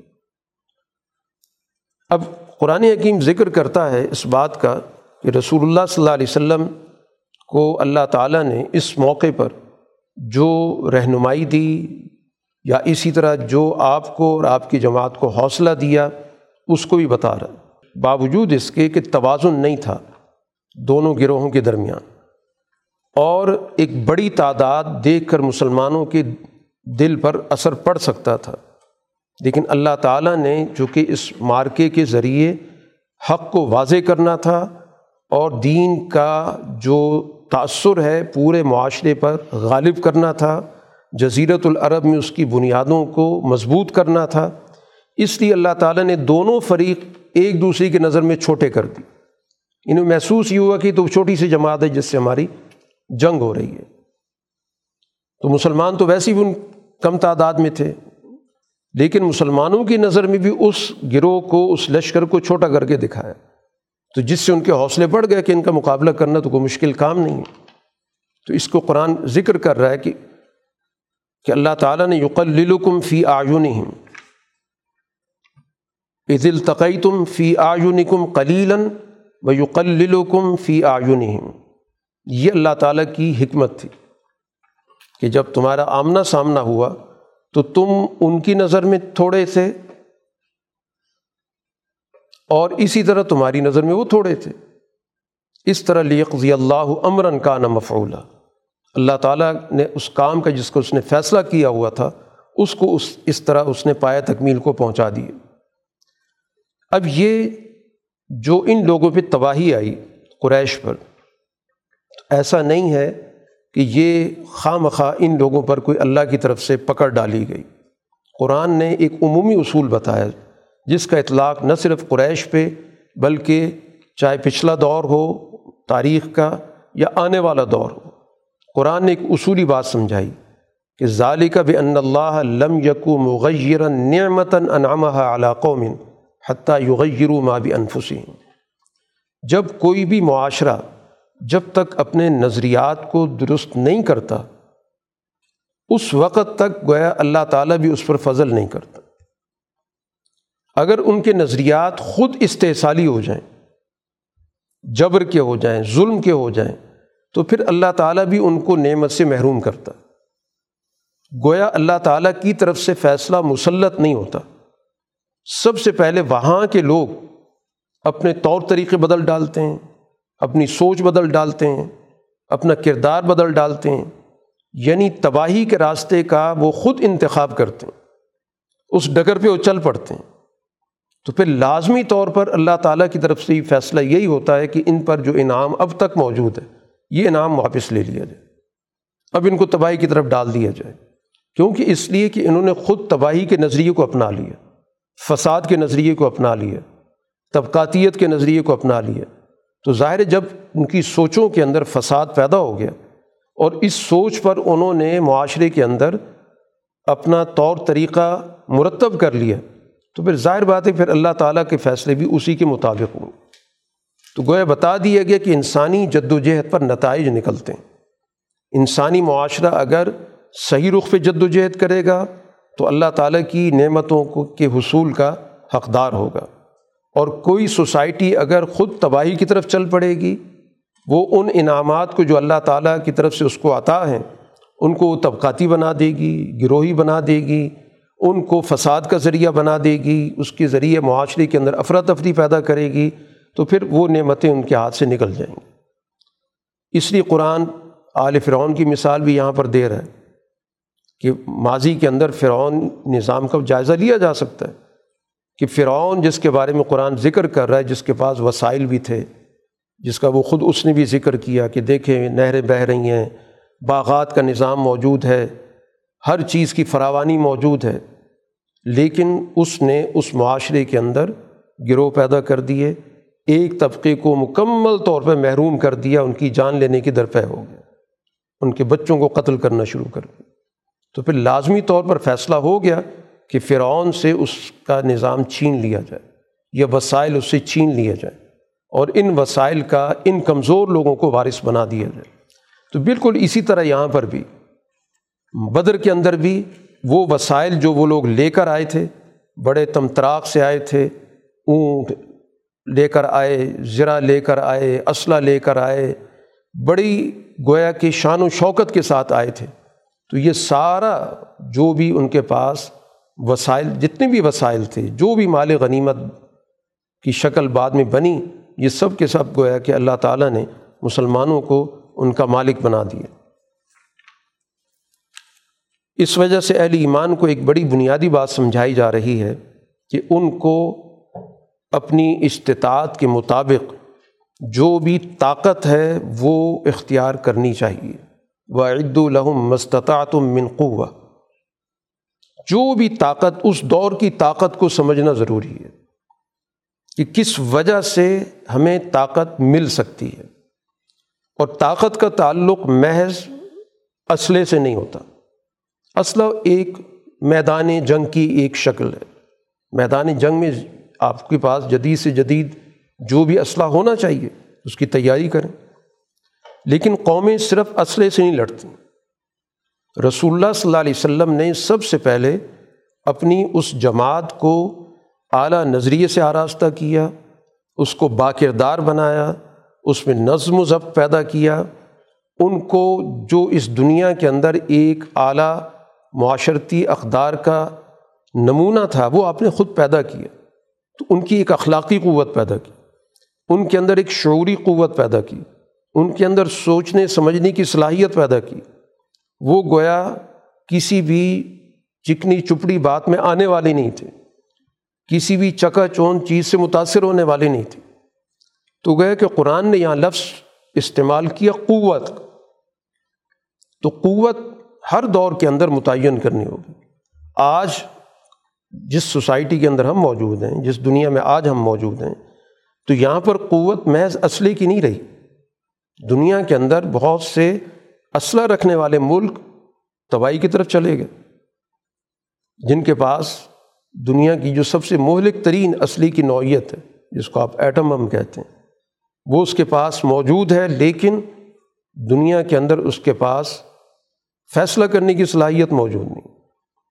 تو معاشرے کے اندر معاشی قوت کا ہونا، اسی طرح معاشرے کے اندر ٹیکنالوجی کی قوت کا ہونا اخلاقی قوت کا ہونا، فیصلہ کرنے کی قوت کہ درست وقت میں درست فیصلہ کیا جائے، جس کو ہم سیاسی بصیرت کہتے ہیں، یہ سب چیزیں قوت میں آتی ہیں۔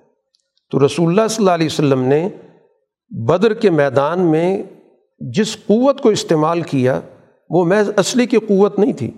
اس میں تو کوئی توازن نہیں بن رہا تھا۔ وہ افرادی قوت نہیں تھی، اس میں بھی کوئی توازن نہیں بن رہا تھا۔ آپ نے ان لوگوں کو جس طرح ذہنی طور پر، فکری طور پر، اخلاقی طور پر، سماجی طور پر تربیت دی اور جو آپ نے ان کو شعور منتقل کیا، جس طرح آپ نے ان کو نظم و ضبط دیا، جس طرح ان کو مستقبل کے حالات کو سمجھنے کی صلاحیت عطا کی کہ کس موقع پر کیا فیصلہ ہونا چاہیے۔ تو اصل طاقت یہ تھی جس نے جو بھی دستیاب اسلحہ تھا اس کو بہتر طریقے سے استعمال کیا۔ بہتر حکمت عملی سے انہوں نے سارا پلان کیا، حکمت عملی اختیار کی۔ تو اس لیے قرآن جو بات قوت کی کر رہا ہے، اس کو صرف اسلحے تک محدود کر دینا۔ یہ صرف ایک چھوٹا سا پہلو ہے۔ اصل چیز یہی ہے کہ دور کے تقاضوں کو سمجھنا چاہیے کہ آج دنیا کے اندر قومیں کس بنیاد پر طاقتور سمجھی جاتی ہیں۔ اس طاقت کو سمجھنا، اس کے اصول کی جد و جہد کرنا۔ تو اب میدان جنگ کے اندر فیصلے کم ہوتے ہیں۔ آج دنیا کے اندر معیشت کے میدان میں فیصلے ہو رہے ہیں۔ آج دنیا کے اندر لوگوں کے ذہنوں کو معاف کر کے فیصلے ہو رہے ہیں۔ آج دنیا کے اندر پروپیگنڈا بہت بڑی طاقت بن چکا ہے۔ جس کے ذریعے قوموں کی قوموں کو اپاج کر دیا جاتا ہے، ذہنی طور پہ مفلوج کر دیا جاتا ہے۔ اور اس کے بعد اپنی مرضی کے ان سے فیصلے کروا لیے جاتے ہیں۔ تو قوت فیصلہ یہ بڑی بنیادی چیز ہوتی جو قوموں کے پاس اگر درست طریقے سے موجود ہو اور اس کو باقاعدہ منظم کیا جائے کہ کس موقع پر کیا فیصلہ ہونا چاہیے اور کس طریقے سے ہونا چاہیے اور ہماری قوت فیصلہ کو کیا چیز متاثر کر رہی ہے۔ تو آج کی قوت تو حکمت عملی کی قوت ہے، تدبیر کی قوت ہے، سوچنے سمجھنے کی قوت ہے، شعور کی قوت ہے، دشمن کی حکمت عملی پر نظر رکھنے کی قوت ہے۔ اور اپنی بات کے ابلاغ کی قوت ہے۔ اور اسی کے ساتھ پھر قرآن میں ربات الخیل کا بھی ذکر کیا کہ جو بندے ہوئے، پلے ہوئے گھوڑے ہیں، ظاہر ہے کہ اب اس دور کے اندر سب سے جدید ترین نوعیت میدان جنگ کے لیے گھوڑے ہوا کرتے تھے۔ تو آج کے جو بھی اس درجے کی گھوڑے کی جگہ پہ جو بھی چیز آئے گی اس میں آ جائے گی۔ اور مقصود اس کا کیا ہے؟ جنگ کرنا مقصد نہیں ہے، جانے لینا مقصد نہیں ہے۔ تر ہبون بھی ادو اللہ و ادو وکم کہ جو دشمن طاقت ہے، اس کو اپنے حدود کے اندر رکھا جائے۔ وہ اپنے حدود سے تجاوز نہ کرے۔ وہ دوسرے کو لقمہ تر نہ سمجھ لے کہ ہم اس پہ حملہ کر دیں، اس کی معیشت پہ قبضہ کر لیں، ان کو اپاہج کر دیں، ان کو اپنے فیصلوں پر لانے کے لیے مجبور کر دیں۔ مقصود یہ ہے کہ دشمن پر ایک خوف رہے کہ اگر ہم نے اپنے حدود سے تجاوز کیا تو مقابل طاقت ہماری ہر حکمت عملی کو، ہر تدبیر کو سمجھتی ہے اور وہ پھر اسی طرح جواب دے گی۔ یہ بنیادی مقصد ہے۔ قتل و غارت بنیادی مقصد نہیں ہے۔ وہ تو بالکل ناگزیر حالات میں صورتحال پیش آ جاتی ہے کہ ایسا اقدام کرنا پڑ جاتا ہے۔ تو ظاہر اس کی گنجائش ہمیشہ ہوتی ہے۔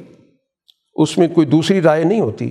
یہ جو ہمارے یہاں کچھ لوگ یہ بحث کرتے ہیں کہ اسلام کے اندر جنگ اقدامی ہے یا جنگ دفاعی ہے، یہ بحث کوئی معنی نہیں رکھتی۔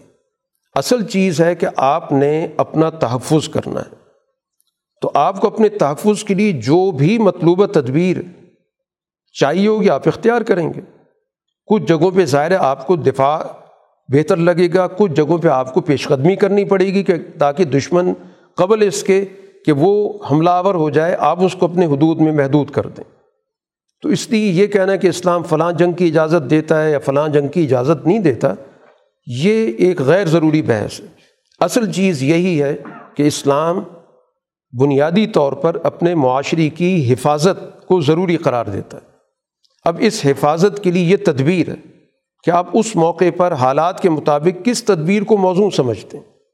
تو جو میدان میں موجود ہیں، فیصلہ کرنے والے، ان کے ہاتھ میں دونوں۔ چوائس موجود ہوتی ہیں، دونوں اختیارات موجود ہوتے ہیں، حالات کے مطابق وہ فیصلہ کر لیں گے۔ بجائے اس کی ہم پابند کر دیں کہ یہ اسلام یہ چیز کہتا ہے اور دوسری چیز نہیں کہتا۔ اس کا تعلق تدبیر سے ہے، اس کا تعلق کسی بھی درجے میں نظریے سے نہیں۔ تو جن لوگوں نے اس کو نظریے کا حصہ بنا دیا کہ اسلام دفاعی جنگ کی اجازت دیتا ہے، تو اب دفاع تو دنیا کے اندر ہر مخلوق کرتی ہے۔ جو بھی زندہ چیز ہے، آپ اس پہ حملہ کریں، وہ ظاہر ریئیکشن تو کرتی ہی کرتی۔ تو اس کو اسلام کا نظریہ بنانے کا کیا مقصد ہوا؟ کیا فائدہ ہوا اس کا؟ یہ تو از خود ہر مخلوق کے اندر یہ چیز موجود ہے کہ جب بھی آپ اس پر حملہ کریں گے یا جب وہ اپنے آپ کو خطرے میں دیکھے گی وہ مخلوق، تو ظاہر بات ہے کہ اس کی طرف سے کوئی نہ کوئی اقدام ضرور ہوگا، رد عمل آئے گا۔ تو اس وجہ سے یہ خلط مبحث ہمارے ہاں ہوتی رہتی ہے، تو اس کو سمجھنے کی ضرورت۔ اس صورت کے اختتام پر اس چیز کا ذکر کیا گیا کہ یہ رسول اللہ صلی اللہ علیہ وسلم نے مدینہ منورہ میں آ کر جو اجتماعیت کی تشکیل کی ہے، یہ اس کے بنیادی اجزاء کیا ہیں؟ کن کو ملا کر آپ نے ایک نیا معاشرہ بنایا؟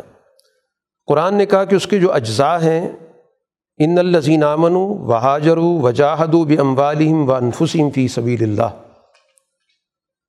ایمان کے بعد ایک گروہ تو وہ ہے جس نے ہجرت کی۔ اور اپنے مال جان کے ذریعے اللہ کے راستے میں وہ میدان میں نکلا۔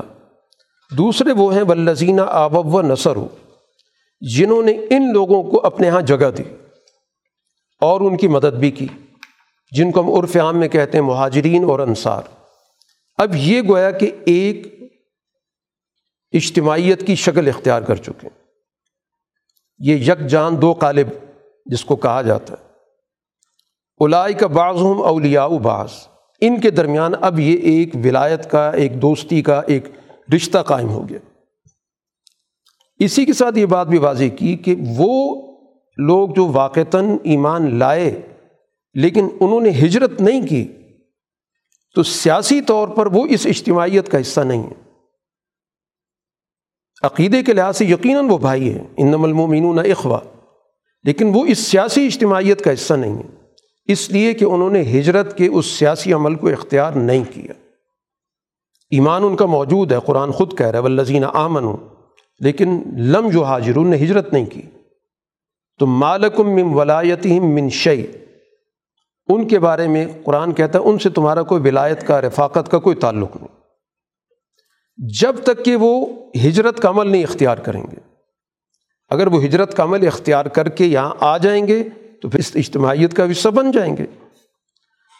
ہاں اگر وہ تم سے کوئی مدد طلب کرتے ہیں ایک فریق کے طور پر، اس اجتماعیت سے وہ باہر رہ جانے والے لوگ جنہوں نے ہجرت نہیں کی، وہ کسی دوسرے فریق کے مقابلے پر تم سے مدد کے طالب ہیں۔ تو ظاہر تمہارا ایک دینی تعلق تو ہے ان کے ساتھ۔ تو ان کی مدد کرو۔ لیکن ایک چیز ضرور ذہن میں رکھنا کہ اگر ان کا مقابلہ کسی ایسی جماعت سے، کسی ایسی قوم یا ملک سے جن سے تم معاہدہ کر چکے ہو۔ تو اپنے معاہدین کے خلاف تم اپنے مسلمانوں کی بھی مدد نہیں کر سکتے۔ یہ ایک واضح گویا کہ خارجہ حکمت عملی کا اصول دے دیا گیا۔ کہ ایک داخلی حکمت عملی بھی بتا دی گئی کہ اندر کی جو کمپوزیشن ہے، سیاسی وحدت کی، وہ کیا ہے؟ دینی وحدت اپنی جگہ پر۔ لیکن سیاسی وحدت انہیں لوگوں کے ساتھ بنے گی جو اس جگہ پر موجود ہے جو ایک دوسرے کے ساتھ مشکل میں ایک دوسرے کا ساتھ دے سکتے ہیں، ایک دوسرے سے تعاون کر سکتے ہیں۔ باہر والے تعاون مانگ رہے ہیں، تعاون ضرور دیں گے، لیکن ان لوگوں کے خلاف نہیں دیا جا سکتا جن سے ہم کوئی معاہدہ کر چکے ظاہر معاہدے کی پاسداری ہر صورت میں لازمی ہے۔ یہ گویا کہ قرآن حکیم نے اس اجتماعیت کی نوعیت بھی واضح کر دی کہ رسول اللہ صلی اللہ علیہ وسلم نے مدینہ منورہ میں جو سوسائٹی تشکیل دی ہے، اس کا تانا بانا کیا ہے؟ اس کی نوعیت کیا ہے؟ تو وہ اس کو سمجھا دیا گیا کہ اس کی شکل سیاسی بنیادوں پر کیا ہے اور عقیدے کے اعتبار سے اس کی کیا نوعیت بنتی ہے۔ تو سیاسی طور پہ اس نے کیا کردار ادا کرنا ہے؟ اس کی کیا حدود کار ہیں؟ کن چیزوں کی اس نے پابندی کرنی ہے؟ تو یہ ایک بنیادی چیز سمجھا دی گئی کہ دنیا کے اندر معاملات کو دیکھنے کے لیے کچھ زمینی حقائق کو دیکھا جاتا ہے کہ زمینی حقائق کی نوعیت کیا ہے۔ اس وجہ سے یہ جو ہمارے تصور پایا جاتا ہے کہ کوئی بھی مسلمان کسی بھی جگہ سے اٹھ کے آ جائے، آپ کو آواز دے تو ہمارا فرض بن جاتا ہے اس کی آواز پہ لبیک کہیں۔ ان معنوں میں یقیناً فرض بنتا ہے کہ اس کو ہم اس ظلم سے بچانے کی جو تدبیر ہے اختیار کریں، لیکن ہم اس جنگ میں نہیں کود سکتے۔ جب تک یہ معلوم نہ ہو کہ جس فریق کے خلاف جنگ ہے، خود ہم اس کے خلاف جنگ کے میدان میں ہمارا اس سے کوئی معاہدہ نہیں۔ اور خاص طور پہ آج کی دنیا میں تمام ملک اور تمام قومیں ایک دوسرے کے ساتھ معاہدوں میں جڑی ہوئی ہیں۔ ایک دوسرے کے ساتھ معاہدات کر چکی ہیں۔ چاہے براہ راست آپ کا کسی کے ساتھ کوئی تعلق نہیں بھی ہے۔ لیکن آپ اقوام متحدہ کا حصہ بن کے ان معاہدوں کے ساتھ شریک ہو چکے ہیں۔ تو جب تک آپ ان معاہدات سے اپنے آپ کو دور نہیں کریں گے، نہیں نکالیں گے اعلان نہیں کریں گے، تو اس وقت تک تو یہ عہد شکنی ہوگی۔ اور اگر آپ واقعتاً کوئی تدبیر اختیار کرنا چاہتے ہیں، تو پھر سب سے پہلے اس چیز کی طرف آئیں کہ وہ میساخ وہ معاہدہ جو جس شکل میں موجود ہے، اس کو اختتام تک پہنچائیں تاکہ دوسرے فریق کو بھی پتہ ہو کہ ہم دونوں اب حالت جنگ میں چلے گئے۔ سورہ توبہ اس کا آغاز ہو رہا ہے براۃ من اللہ و رسول ہی الزین آحت تمن المشرقین سورہ انفال مدینہ منورہ کے آغاز کے معاملات پر اس کی گفتگو تھی، جس میں سب سے بڑا مار کا غزوہ بدر، اس کے پس منظر میں ساری گفتگو ہے۔ سورہ توبہ اس مدنی دور کا تقریباً آخری دور ہے جب مکہ فتح ہو چکا ہے۔ یعنی رسول اللہ صلی اللہ علیہ وسلم کی وہ جد وجہد اب گویا ایک فیصلہ کن مرحلے میں داخل ہو گئی اور قومی درجے میں آپ نے اس تبدیلی کو مکمل کر لی۔ تو سورہ انفال میں تو گویا سیاسی حیثیت جب مان لی گئی کہ جزیرت العرب کے اندر اب ایک سیاسی قوت مسلمانوں کی بھی ہے، ان کے وجود کو اب تسلیم کر لیا گیا، جو اس سے پہلے نظر انداز ہو رہا تھا۔ اور مکہ مکرمہ کے فتح ہونے کے بعد اب یہ قبول کر لیا گیا کہ جزیرت العرب کی کوئی حاکم قوت ہے تو وہ رسول اللہ صلی اللہ علیہ وسلم پر ایمان لانے والی جماعت ہے۔ تو اس لحاظ سے دونوں کے مضامین چونکہ بہت قریب تھے، اس لیے جب قرآن حکیم کی ترتیب ہوئی، جس کو ترتیب توقیفی کہتے ہیں، تو ان دونوں کا مضمون ایک دوسرے کے قریب ہونے کی وجہ سے ان کو اکٹھا کیا گیا۔ باقی چونکہ مضمون بہت قریب تھا اس وجہ سے ان کے درمیان بسم اللہ کا فاصلہ بھی موجود نہیں ہے۔ تو ایک لحاظ سے دو علیحدہ صورتیں بھی ہیں اور ایک لحاظ سے دونوں گویا کہ ایک دوسرے کے ساتھ ملی ہوئی بھی۔ اب اس کے آغاز میں جس برات کا اعلان ہے، جس بیزاری کا اعلان ہے اور جس عدم تعلق کا اعلان ہے، رسول اللہ صلی اللہ علیہ وسلم نے جب مکہ فتح ہو گیا تو اس کے بعد گویا کہ یہ پالیسی دی جا رہی ہے کہ اب مستقبل میں اس علاقے میں رسول اللہ صلی اللہ علیہ وسلم کے دیگر گروہوں کے ساتھ تعلق کی نوعیت کیا ہوگی؟ اور خاص طور پر جس کو حرم کہا جاتا ہے، مکہ کا علاقہ جو حدود حرم میں آتا ہے، اس کی بڑی خصوصی نوعیت ہے۔ کیونکہ یہ وہ مرکز ہے جس نے پوری دنیا میں اسلام کی نمائندگی کرنی۔ تو جو مرکزی جگہ ہوتی ہے، کسی بھی معاشرتی، سماجی، سیاسی تبدیلی کی، اس کے خصوصی احکامات ہوتے ہیں، جو باقی علاقوں سے مختلف ہوتے ہیں۔ اور یہ دنیا کی ایک ایسی حقیقت ہے جس پہ ساری دنیا متفق ہے۔ ہر ملک کا جو مرکزی علاقہ ہوتا ہے، اس کے لیے کچھ خصوصی قوانین بنائے جاتے ہیں تاکہ وہاں پر اپنی پالیسیوں کو مکمل طور پر صحیح روح کے ساتھ نافذ کیا جا سکے اور وہاں پر غیر ضروری چیلنجز سامنے نہ آئیں۔ اب یہ جو حرم کا علاقہ ہے، مکہ کا علاقہ ہے، اب اس میں اس مخالف قوت کے جو بچے کھچے عناصر ہیں، ان سے اس کو پاک کرنا ضروری ہے۔ اس وجہ سے اب یہ ایک یہاں پر باقاعدہ حکمت عملی کا اعلان ہو رہا ہے، جس کو اعلان برات کہتے ہیں۔ مختلف گروہوں کے ساتھ مسلمانوں کے معاہدے بھی تھے، مختلف قبیلوں کے ساتھ اور کچھ قبائل کے ساتھ ظاہر معاہدے نہیں بھی تھے۔ اس لیے جن کے ساتھ معاہدے نہیں تھے، ان کے حوالے سے ان کو چار ماہ کی یہاں پر مدت دی جا رہی۔ یا اسی طرح جن کے ساتھ معاہدے تھے، لیکن اس میں کوئی حد بندی نہیں تھی کہ یہ سال کے لیے ہے، دو سال کے لیے ہے، کتنے عرصے کے لیے ہے۔ اس کی بھی تحدید کر دی گئی کہ چار ماہ کا عرصہ دیا جا رہا ہے ان دونوں گروہوں کو۔ جن کے ساتھ کوئی حد بندی نہیں ہوئی لیکن معاہدہ تھا یا جن کے ساتھ سرے سے کوئی معاہدہ نہیں تھا کہ چار مہینے تو چل پھر سکتے ہیں، کوئی پابندی نہیں ان پر۔ آزادانہ نقل و حرکت ان کی ہوگی۔ لیکن ان چار مہینے میں انہیں فیصلہ کرنا ہوگا کہ وہ اس اسلامی اجتماعیت کا حصہ بنتے ہیں، اس معاشرے کا حصہ بنتے ہیں۔ تو اسلام قبول کر کے آ جائیں۔ اور اگر نہیں بننا چاہتے تو پھر یہاں سے کہیں اور منتقل ہو جائیں۔ تیسرا راستہ کوئی نہیں۔ اور جن کے ساتھ باقاعدہ معاہدوں کی حد بندی ہو چکی تھی کہ ان کے لیے چھ مہینے نو مہینے ایک سال ہے، تو پھر ان معاہدات کو اس مدت تک مکمل کرنے کا اعلان کیا گیا کہ وہ معاہدے اپنی مدت تک رہیں گے۔ تو یہ گویا کہ قرآن حکیم نے ایک واضح اعلان کر کے موقع دے دیا ان کو کہ جو چار مہینوں میں یہاں رہیں، اس ماحول کو دیکھیں، اس معاشرے کو دیکھیں، تعلیمات کو دیکھیں، مسلمانوں کے ساتھ ان کا اٹھنا، بیٹھنا ہوگا، قریب سے دیکھنے کا ان کو مزید موقع ملے گا، تو ان چار مہینوں میں ان کے لیے فیصلہ کرنا بہت آسان ہو جائے گا۔ تو اس لیے یہ گویا کہ یہ یہاں پر اعلان کیا جا رہا ہے براۃم من اللہ و رسول ہی الزین آحت من المشرقین جن مشرقین سے معاہدہ ہو چکا ہے، لیکن ان کی کوئی حد بندی نہیں تھی کہ کتنے عرصے کا معاہدہ ہے۔ تو اب ان سے برات کا اعلان ہے کہ اب فصیح و فی الارض اربات اشور چار مہینے تم اس ملک میں چل پھر سکتے ہو۔ جو کچھ کرنا چاہتے ہو، کوئی کاروبار کر رہے تو اپنے اس کاروبار کو بھی دیکھو۔ جو بھی تمہاری نقل و حرکت ہے، اس پہ کوئی پابندی نہیں۔ لیکن ایک بات ذہن میں رکھنا کہ اس مولت سے ناجائز فائدہ نہیں اٹھانا۔ عالم و انکم غیر و معجز اللہ تم اللہ کو عاجز نہیں کر سکتے۔ کہ تم یہ سمجھو کہ ہم اس موقع سے فائدہ اٹھا کر کوئی جوابی کارروائی کر لیں گے، تو یہ ذہن سے نکال دو۔ یہ تم کو ایک آزادانہ ماحول دیا جا رہا ہے، تم اس میں اپنے مستقبل کا بہتر فیصلہ کر لو۔ اور یہ جو اعلان ہوا، یہ در حقیقت حج کے موقع پر ہوا۔ رسول اللہ صلی اللہ علیہ وسلم نے جب سن آٹھ ہجری میں مکہ فتح ہوا، تو اس سے اگلے سال حج کا سیزن آیا۔ موسم حج میں رسول اللہ صلی اللہ علیہ وسلم نے خود سفر نہیں کیا۔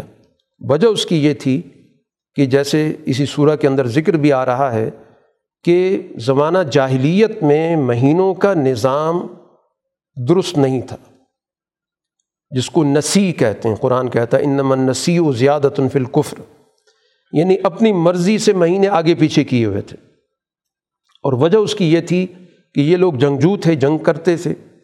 چار مہینے ان کے ہاں روایتاً رواجن طے شدہ تھے کہ ان چار مہینوں میں جنگ نہیں ہوگی، جن کو اشور حرم کہتے تو اب جنگ کے تو یہ رسیہ تھے۔ اب اس طرح کا کوئی مہینہ آ جاتا تھا تو اس مہینے کو کہتے تھے، یہ فلاں مہینہ نہیں، یہ وہ مہینہ جس میں جنگ ہو سکتی۔ مثلاً رجب آ گیا تو اب کہا یہ رجب نہیں ہے، یہ سفر ہے یا ربیع الاول ہے، تاکہ اپنی جنگ جاری رکھیں۔ تو اب اس طرح کے معاملات کی وجہ سے جو حقیقی دنوں کا، تاریخ کا، مہینوں کا نظام تھا، وہ درست نہیں تھا۔ آگے پیچھے ہو گئے تھے۔ تو جس کی وجہ سے سن نو ہجری میں جب یہ حج آیا تو ذی الحجہ میں نہیں تھا۔ اپنے اصل مہینے میں نہیں تھا۔ تو اس لیے رسول اللہ صلی اللہ علیہ وسلم نے سفر حج اختیار نہیں کیا۔ لیکن چونکہ اجتماع ہونا تھا، لوگوں نے آنا تھا، تو اس لیے آپ نے اس اجتماع کو غنیمت سمجھا اور اس کے لیے امیر حج حضرت ابو بکر صدیق رضی اللہ تعالیٰ عنہ کو مقرر کی۔ کہ وہ جائیں وہاں پر اور یہ اس بات کا اعلان ہوگا کہ واقعتاً اب یہ سارے علاقے میں اسلام غالب آ چکا ہے اور رسول اللہ صلی اللہ علیہ وسلم کے نمائندے کے طور پہ حضرت ابو بکر یہاں موجود ہیں۔ پھر یہ کچھ اعلانات ان کے سفر کے بعد حضور صلی اللہ علیہ وسلم پر بطور وہی کے نازل ہوئے۔ تو پھر رسول اللہ صلی اللہ علیہ وسلم نے یہ اعلانات حضرت علی کے ذریعے بھجوائے کہ تم پیچھے جاؤ اور وہاں پر جا کر یہ اعلانات کرو۔ قرآن نے جیسے یہاں ذکر کیا وہ اذان امن اللہ و رسول الناسی یوم الحج الاکبر حج اکبر کے دن، ہر حج حج اکبر ہوتا ہے۔ تو حج اکبر کے دن یہ اعلان کر دو کہ ان اللہ بری ام من المشرقین و رسول کہ اعلان کیا جاتا ہے کہ اللہ اور اللہ کے رسول مشرقین سے بری الذمہ ہے اب اگر تم واپس صحیح راستے پہ آ جاؤ گے تو بہتر ہے۔ لیکن اگر اس کو قبول نہیں کرو گے تو پھر یاد رکھنا کہ تم اللہ کو عاجز نہیں کر سکتے کہ تم جنگ مسلط کرنا چاہو، کوئی تدبیر، کوئی سازش کرنا چاہو، تو یہ سب تمہاری تدابیر ناکام ہوں گی۔ تو یہ گویا کہ قرآن حکیم نے اس پورے پس منظر کا یہاں پر ذکر کر دیا۔ اب یہ جو دور ہے، حج کا دور یا مکہ کے فتح ہونے کے بعد کا دور یہ مدینہ منورہ کے حوالے سے بہت اہمیت کا حامل ہے۔ داخلی طور پر بھی اور خارجی طور پر بھی۔ یعنی اب سوسائٹی گویا کہ غلبے کے دور میں آ چکی ہے۔ مدینہ منورہ کے اندر داخلی صورت حال کیا ہے؟ کون کون سے عناصر پائے جاتے ہیں؟ تو ان کی کس قسم کے رویے ہیں؟ ان کو واضح کرنا بھی ضروری تھا کہ اندرونی طور پر کہاں کہاں سے نقصان ہو سکتا ہے۔ اور پھر اسی طرح بیرونی طور پر کہاں کہاں سے ان پہ حملہ ہو سکتا ہے یا ہوا ہے؟ تو گویا یہ پورا پس منظر اس تمام صورت کے اندر یہ فتح مکہ کے بعد کا ہے۔ اس لیے قرآن حکیم یہاں پر اس چیز کو واضح کر رہا ہے کہ جن لوگوں سے معاہدات ہوئے تھے، اگر ان معاہدات کے راستے میں یہ لوگ اپنا ایجنڈا شامل کرتے ہیں اپنے طور طریقے کو شامل کرتے ہیں۔ تو پھر ان کو یہ بات یاد رکھنی چاہیے کہ یہ لوگ در حقیقت مسلمانوں کے ساتھ عہد شکنی کا ارتکاب کر رہے ہیں۔ ان کے ساتھ اب ایک معاہدہ کر لیا گیا ہے کہ ان کو چار مہینے کی مہلت ہے یا جتنی معاہدے کی مدت ہے، یہ ان کے ساتھ اب ایک علل اعلان معاہدہ ہو چکا ہے۔ اب اس کو جو بھی توڑے گا، تو ظاہر بات ہے پھر ان کے ساتھ سختی سے نمٹا جائے گا۔ بھائی نقصو ایمان ممبادی آہدم وطان فی دین کم فقاتل آئمت القفر اگر یہ اس کو توڑیں گے اور تمہارے دین پر تان زنی کریں گے، پروپیگنڈا کریں گے، تو پھر جو لوگ آئمت القفر ان سے جنگ ہوگی۔ تو ایک اور بات قرآن نے واضح کر دی کہ وہ ہر کافر سے نہیں لڑ رہا۔ جو لوگ پلانر ہیں، منصوبے بناتے ہیں لوگوں کو مشتعل کرتے ہیں، میدان میں لاتے ہیں، جن کو قرآن نے کہا آئمت القفر جو کفر کی لیڈرشپ ہے، ان سے جنگ ہوگی۔ اس لیے کہ اصل میں تو یہ بد عہد ہے یہ لوگوں کو گویا گمراہ کرتے ہیں۔ اور جنگ بھی اس وقت تک لعلہم ینتہون، جنگ کا مقصد ان کو باز رکھنا ہے، اس بد عہدی سے۔ اور پھر اہل ایمان سے بھی کہا جا رہا ہے کہ یہ وہ لوگ ہیں جنہوں نے ایک نہیں، کتنے عہد توڑے ہیں۔ پوری تاریخ ان کی دیکھ لو۔ رسول اللہ صلی اللہ علیہ وسلم کو یہ مکہ سے نکالنے کے باعث بنے۔ یہ معاہدہ تھا کہ آپ وہاں کی شہری تھے، آپ کو پوری حقوق حاصل تھے۔ انہوں نے وہ بھی عہد توڑا جو شہریت کا ایک عہد ہوتا ہے، معاہدہ ہوتا ہے۔ وہ و بھی اخراج الرسول۔ رسول اللہ صلی اللہ علیہ وسلم کو نکالنے کے لیے انہوں نے سازشیں کی۔ تو ان کی تو عہد شکنی کی ایک بڑی طویل تاریخ ہے۔ اس لیے ان کو کسی بھی صورت میں مزید موقع نہیں دیا جا سکتا۔ یہ نقصان دہ ہوگا۔ اور اگر یہ توڑیں گے تو پھر ان کے ساتھ بری طرح نمٹا جائے گا۔ ان سے پھر جنگ ہوگی۔ اللہ تعالیٰ تمہارے ہاتھوں سے ان کو سزا دے گا۔ یہ رسوا ہوں گے۔ اور پھر جو مسلمانوں کے دلوں میں اتنے عرصے سے جو غصہ موجود ہے وہ یشفی صدور قومی مومنین وہ یوز ہے بغیض قلوب پھر ظاہر بات ہے کہ وہ غصہ نکلے گا۔ تو اس لیے ان کو پوری طرح تنبی کی جا رہی ہے، انتباہ کیا جا رہا ہے کہ اس صورت حال سے انہوں نے غلط فائدہ نہیں اٹھانا۔ اگر کریں گے تو پھر اس کے نتائج کا بھی ان کو سامنا ہوگا۔ اسی کے ساتھ ایک اور بات بھی واضح کر دی گئی کہ مکہ کا ایک دور فتح سے پہلے کا ہے۔ اب ایک دور نیا شروع ہو گیا۔ گویا بیت اللہ کے دیکھ بھال کرنے والے، نظام چلانے والے تبدیل ہو گئے۔ اب ان لوگوں کا دعویٰ کیا تھا کہ ہم نے تو بڑا خیال رکھا مسجد کا۔ کس طرح خیال رکھا کہ ہم اس کی مرمت کرا دیا کرتے تھے۔ کوئی چراغ جلا دیا کرتے تھے۔ اس کا غلاف کعبہ ہم بدلواتے تھے۔ جو یہاں پر زائرین آتے تھے حج کے لیے، عمرے کے لیے، ان کے لیے پانی کا، کھانے کا بندوبست کرتے تھے۔ قرآن حکیم نے کہا کہ یہ جو کچھ بھی تم کرتے رہے ہو یہ محض رسم ہے۔ یہ مسجد کی آبادی ان چیزوں کا نام نہیں ہے۔ کہ آپ اس کی ایک اچھی بلڈنگ بنا لیں؟ اس کے اندر آپ سہولتیں مہیا کر دیں لوگوں کے لیے۔ شاندار قسم کا وہاں پر آپ فرنیچر رکھ دیں۔ وہاں پر آپ بہت اچھی لائٹنگ کر دیں۔ لوگوں کے لیے پانی کی سہولت مہیا کر دیں۔ اس کو مسجد کی آبادی نہیں کہتے۔ مسجد کی آبادی ہوتی ہے، انما یامر مساجد اللہ من آمن اب اللہ مسجد کو آباد وہ کرتے ہیں جو اللہ پر ایمان رکھتے ہیں، جو آخرت پر ایمان رکھتے ہیں۔ پھر اس مسجد کے اندر اقامت صلاح نماز کے قائم کرنے کا پورا ایک نظام قائم کرتے ہیں۔ اور اقامت صلاحت سے ہی معاشرہ جڑتا ہے۔ معاشرے کی روزانہ کی تعلیم و تربیت اقامت صلاحت سے جڑی ہوئی ہے کہ باقاعدہ ان کو اکٹھا کیا جاتا ہے، پانچ اوقات میں ان کو نظم و ضبط سکھایا جاتا ہے، ان کے اندر صف بندی کی جاتی ہے، ان کو اللہ تعالیٰ کے پیغام، کلام سے ان کو روشناس کرایا جاتا ہے۔ اس طرح گویا کہ ان کے خیالات کو درست کیا جاتا ہے، پھر ان خیالات کی روشنی میں وہ پھر سوسائٹی میں واپس جاتے ہیں۔ جو بھی ان کی عملی مصروفیات ہیں، اس میں ان ہدایات کے مطابق اپنا کام کرتے ہیں۔ پھر دوبارہ رہنمائی کے لیے آتے ہیں۔ ایک باقاعدہ تربیت کا ایک منظم نظام ہے، جس کو اقامت صلاحت کہتے ہیں۔ اور اسی طرح یہ وہ لوگ ہیں کہ جو اپنے پاس وسائل میں سے سوسائٹی میں خرچ کرتے ہیں۔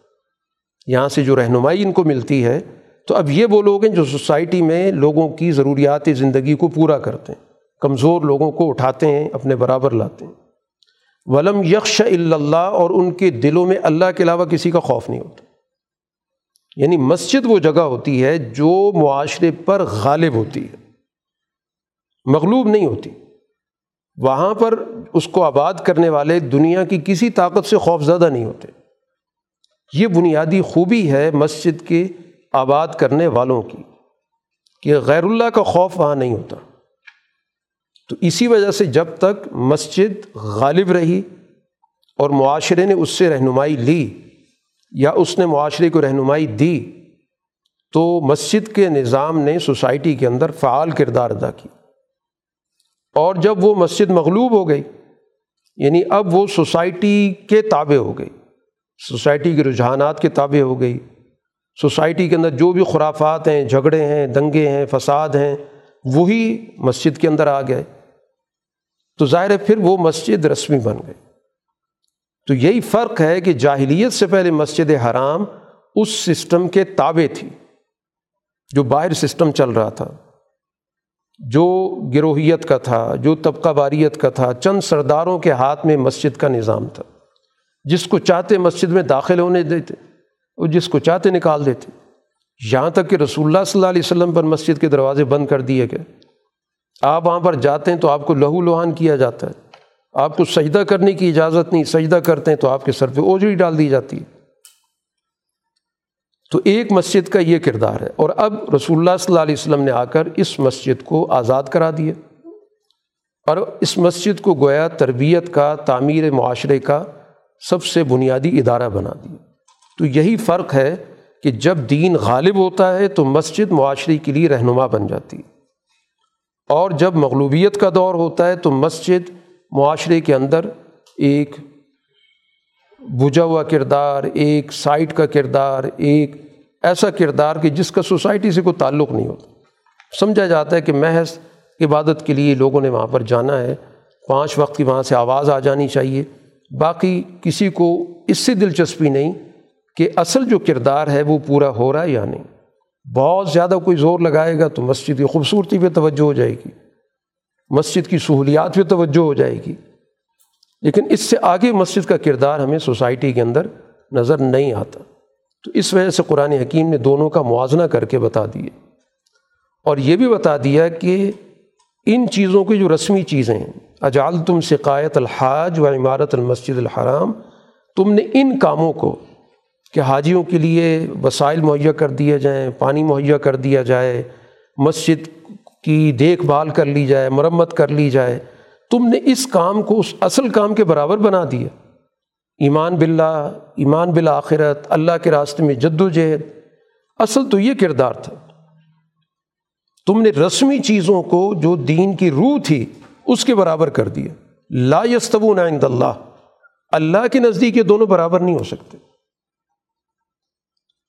واللہ لا يهد القوم الظالمین۔ پھر اللہ تعالیٰ ظلم پیشہ لوگوں کی رہنمائی نہیں کرتا۔ تو ظلم پیشہ وہ لوگ ہوتے ہیں جو مسجد جیسے ادارے کو بے رونق کر دیں، اس کو اصل کردار سے محروم کر دیں، اس کے اندر رسمیت کو لے آئیں۔ جیسے ہم نے ذکر کیا کہ یہ ساری گفتگو اس صورہ کے اندر، یہ فتح مکہ کے بعد کے ماحول کے اعتبار سے ہو رہی ہے۔ اسی دور کے اندر ایک غزوہ حنین بھی ہوا۔ تو غزوہ حنین میں مسلمانوں سے ایک کوتاہی ہوئی۔ اور وہ کوتاہی یہ ہوئی کہ بجائے اس کے کہ وہ جنگ کے میدان میں جو جنگ جیتنے کے بنیادی اصول ہیں، ان پہ توجہ رکھتے، ان کی توجہ اس چیز پر چلی گئی کہ طاقت ہمارے پاس زیادہ ہے، افرادی قوت ہمارے پاس پہلی دفعہ میدان کے اندر زیادہ آئی ہے۔ آج تک جتنی جنگیں ہوئی ہیں، اس میں افرادی قوت ہماری کم تھی، لیکن اس کے باوجود ہمیں فتح حاصل ہوئی۔ تو آج تو افرادی قوت کا معاملہ بھی نہیں ہے۔ یعنی جو ایک کمزور پہلو ہو سکتا تھا، آج وہ بھی نہیں ہے۔ تو اس کی فتح یقینی ہے۔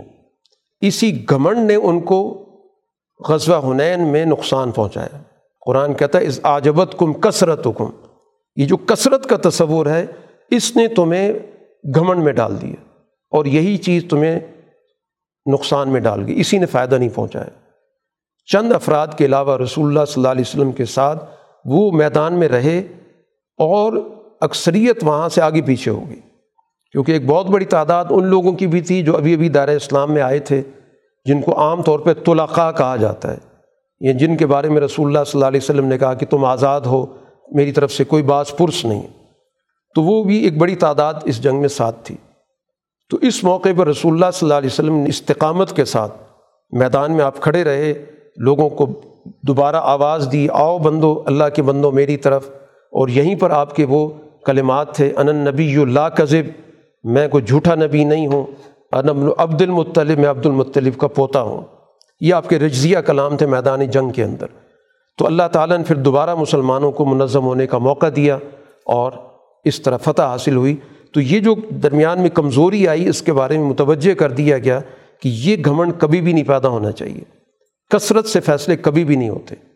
ہمیشہ نظم و ضبط سے ہوتے ہیں، تربیت سے ہوتے ہیں اعلیٰ اقدار کو ملحوظ رکھنے سے ہوتے ہیں۔ کثرت سے کبھی فیصلے دنیا کے اندر آج تک نہیں ہوئے۔ اسی کے ساتھ ساتھ ایک اور بات بھی واضح کی گئی کہ یہ جو اب جگہ ہے مسجد حرام، اب یہ خالص مسلمانوں کا مرکز ہے۔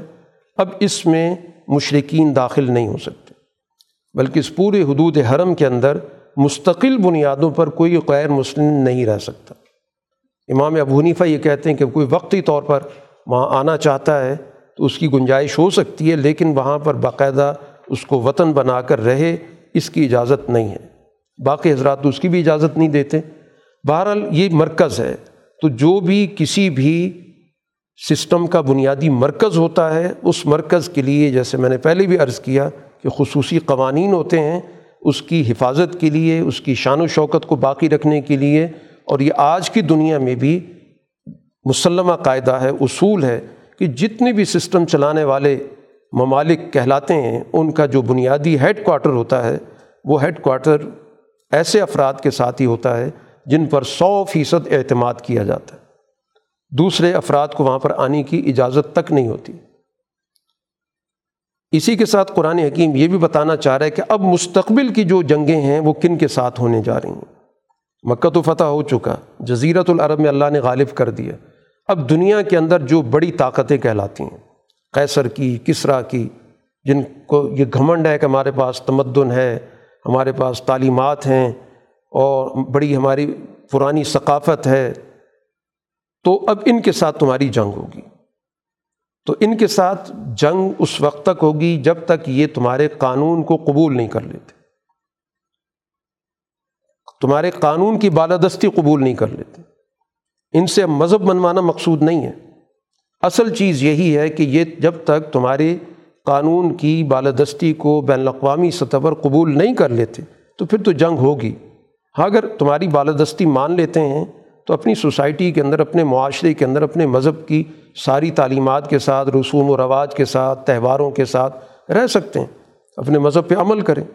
لیکن ایک مقابل فریق کے طور پر، ایک لڑنے والے فریق کے طور پر، ایک قانون شکن فریق کے طور پہ تو ظاہر ہے کہ کوئی بھی معاشرہ قبول نہیں کر سکتا۔ تو یہ ایک واضح گویا کہ مسلمانوں کی رہنمائی یہاں پر دی جا رہی ہے۔ یعنی یہ آپشن مشرقین کو نہیں دیا گیا۔ ان کو تو دو ہی راستے بتائے گئے کہ یہ چار مہینے یا جو بھی ایک خاص مدت ہے، اس سچائی کو قبول کر لو یا یہاں سے چلے جاؤ۔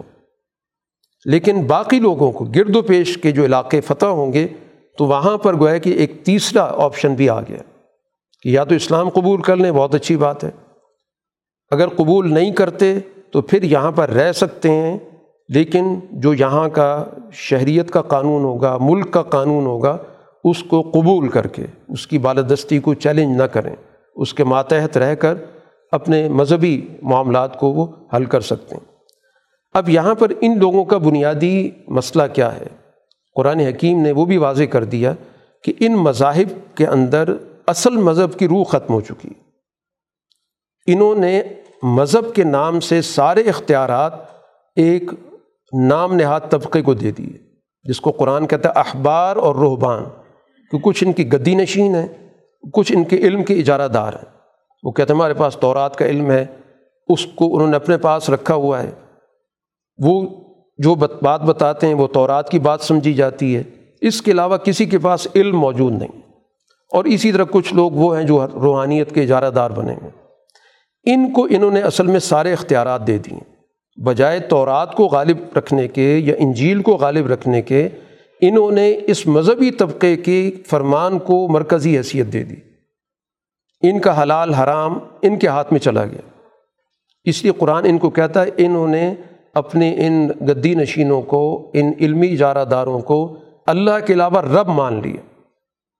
جب قرآن کی آیت نازل ہوئی تو ادی بن حاتم رضی اللہ تعالیٰ عنہ حضور صلی اللہ علیہ وسلم سے کہنے لگے، کیونکہ یہ پہلے مسیح رہ چکے تھے کہ اللہ کے رسول وہ تو عبادت نہیں کرتے، وہ اپنے راہبوں کی اور اپنے اسی طرح ان گدی نشینوں کی، ان علمی جارہ داروں کی، ان کی وہ عبادت تو نہیں کرتے اور قرآن نے کہا ان کو رب مانتے ہیں۔ تو رسول اللہ صلی اللہ علیہ وسلم نے کہا، کیا یہ حقیقت نہیں ہے کہ جس کو وہ حلال کر دیں تو باقی لوگ حلال سمجھتے ہیں؟ جس کو وہ حرام کہہ دیں تو اس کو حرام سمجھتے ہیں؟ کہا، یہ تو ہے۔ تو کہا، یہی مطلب ہے رب کا۔ تو رب کا صرف یہی مطلب نہیں ہوتا کہ اس کے سامنے سجدے شروع کر دیں۔ گویا فیصلہ کن اختیارات انہوں نے مذہب کے ان کو دے دیے کہ جس کو حلال کر دیں حلال ہو جائے گا، جس کو حرام کریں حرام ہو جائے گا۔ تو یہ در حقیقت ان کے اندر مرض پیدا ہو گیا۔ اور قرآن کہتا ہے کہ در حقیقت یہی وہ لوگ ہیں جو سوسائٹی کے اندر سچائی کے راستے میں رکاوٹ ہوتے ہیں۔ یہ جو فاسد مذہبی اور روحانی طبقہ ہوتا ہے، وہ رکاوٹ بنتا ہے۔ قرآن نے یہاں تین طبقوں کا ذکر کیا۔ ایک طبقہ وہی جو روحانیت کے نام سے کاروبار کرتا ہے۔ ایک طبقہ وہ جو مذہب کے علم کے نام پہ کاروبار کرتا ہے۔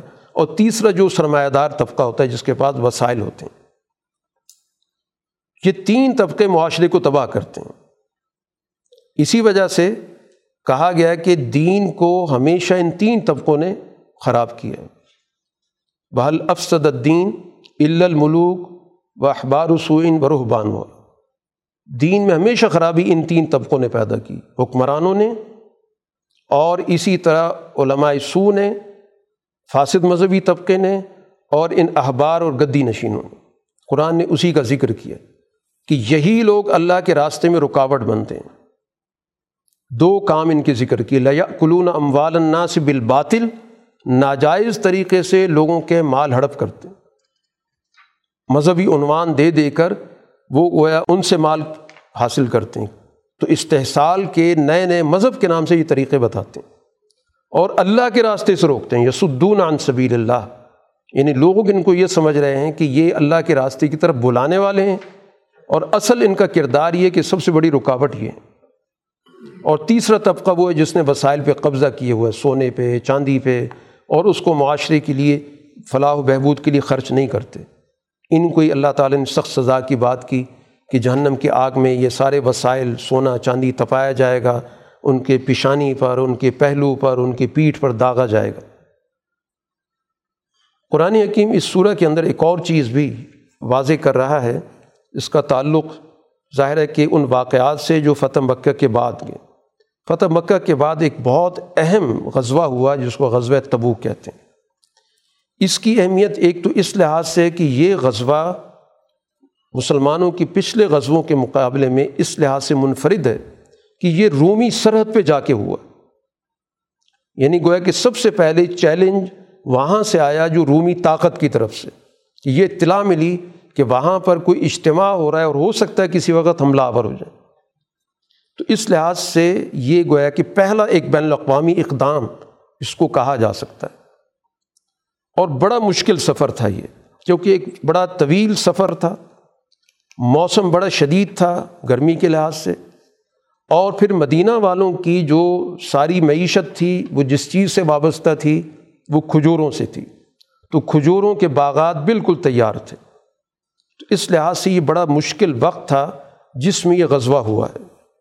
اور اس مشکل غزوے سے ہی پتہ چلا کہ اس وقت معاشرے کے اندر کون سے وہ عناصر ہیں کہ جو واقعتاً مسلمانوں کے ساتھ نہیں ہیں۔ جس کو آپ کہیں یہ ففتھ کالم بنے ہوئے ہیں، جو اندر گھسے ہوئے تو ہیں، لیکن کسی بھی درجے میں مسلمانوں کے خیر خواہ نہیں ہیں۔ تو اس طرح کی چیزیں در حقیقت اس لیے ہوتی ہیں کہ مشکل وقت میں پتہ چلتا ہے کہ کون واقعتاً ساتھی ہے اور کون محض زبانی کلامی ساتھ دے رہا ہے۔ اب اس موقع پہ ہوا یہ کہ کچھ لوگ رسول اللہ صلی اللہ علیہ وسلم کے پاس آئے کہ ہمیں اجازت دے دیں، ہم پیچھے رہ جائیں کیونکہ حالات اچھے نہیں ہیں، باغات تیار ہیں، گھر میں کوئی نہیں ہے، جو بھی عذر ہو سکتا تھا۔ تو رسول اللہ صلی اللہ علیہ وسلم کے پاس جو بھی اجازت لینے آتا اس کو دے دیتے کہ ٹھیک ہے، بیٹھو۔ کیونکہ آپ کو اندازہ تھا کہ یہ وہ لوگ ہیں کہ جنہوں نے ساتھ نہیں جانا۔ جو اہل ایمان تھے، ان میں سے کسی نے آ کے نہیں مانگی۔ تو قرآن حکیم نے ایک تو رسول اللہ صلی اللہ علیہ وسلم سے کہا کہ آپ سے کوئی بعض پرس نہیں کی جا رہی آف اللہ عنہ کا لیکن آپ نے اجازت کیوں دی؟ نہ دیتے تو پتہ چل جاتا کہ سچا کون ہے، جھوٹا کون ہے۔ اب تو یہ کہہ رہے ہیں کہ ہم اجازت سے پیچھے ٹھہریں جانا انہوں نے پھر بھی نہیں تھا۔ لیکن کھل جاتی بات کہ اجازت کے بغیر یہ لوگ ٹھہریں آگے قرآن نے واضح کر دیا کہ یہ لوگ اگر جاتے تو نقصان پہنچاتے۔ ان میں سے کئی جاسوس تھے، کئی ایسے تھے کہ ہمیشہ بزدلی کی باتیں کرتے، ہمیشہ شکست کی باتیں کرتے تو مسلمانوں کے لیے نقصان دہ ہوتے۔ تو ان کا نہ جانا یقیناً بہتری کا باعث بنا ہے۔ اور اگر یہ واقعتاً نکلنے کا ارادہ رکھتے تو تیاری تو کر کے آتے نا، ہماری تیاری ہے، بس آپ سے اجازت لینے آئیں اگر آپ اجازت دے دیں گے تو ہم رہ جائیں گے، نہیں تو ہم تو تیار بیٹھیں۔ لیکن ظاہر کچھ بھی نہیں تھا ان کے پاس۔ وہ تو خود اللہ تعالیٰ بھی نہیں چاہتا تھا کہ اس طرح کے لوگ نکلیں اور بعد میں مسلمانوں کے لیے مسائل کا باعث بنیں۔ ان میں سے ایک دلچسپ کردار کا قرآن نے ذکر کیا کہ وہ من یقول ذلی ولا تفتنی وہ آ کے کہنے لگے، اجازت دے دیں اور مجھے مشکل میں نہ ڈالیں۔ وہ مشکل کیا تھی؟ اس کے ذہن میں خیال آیا۔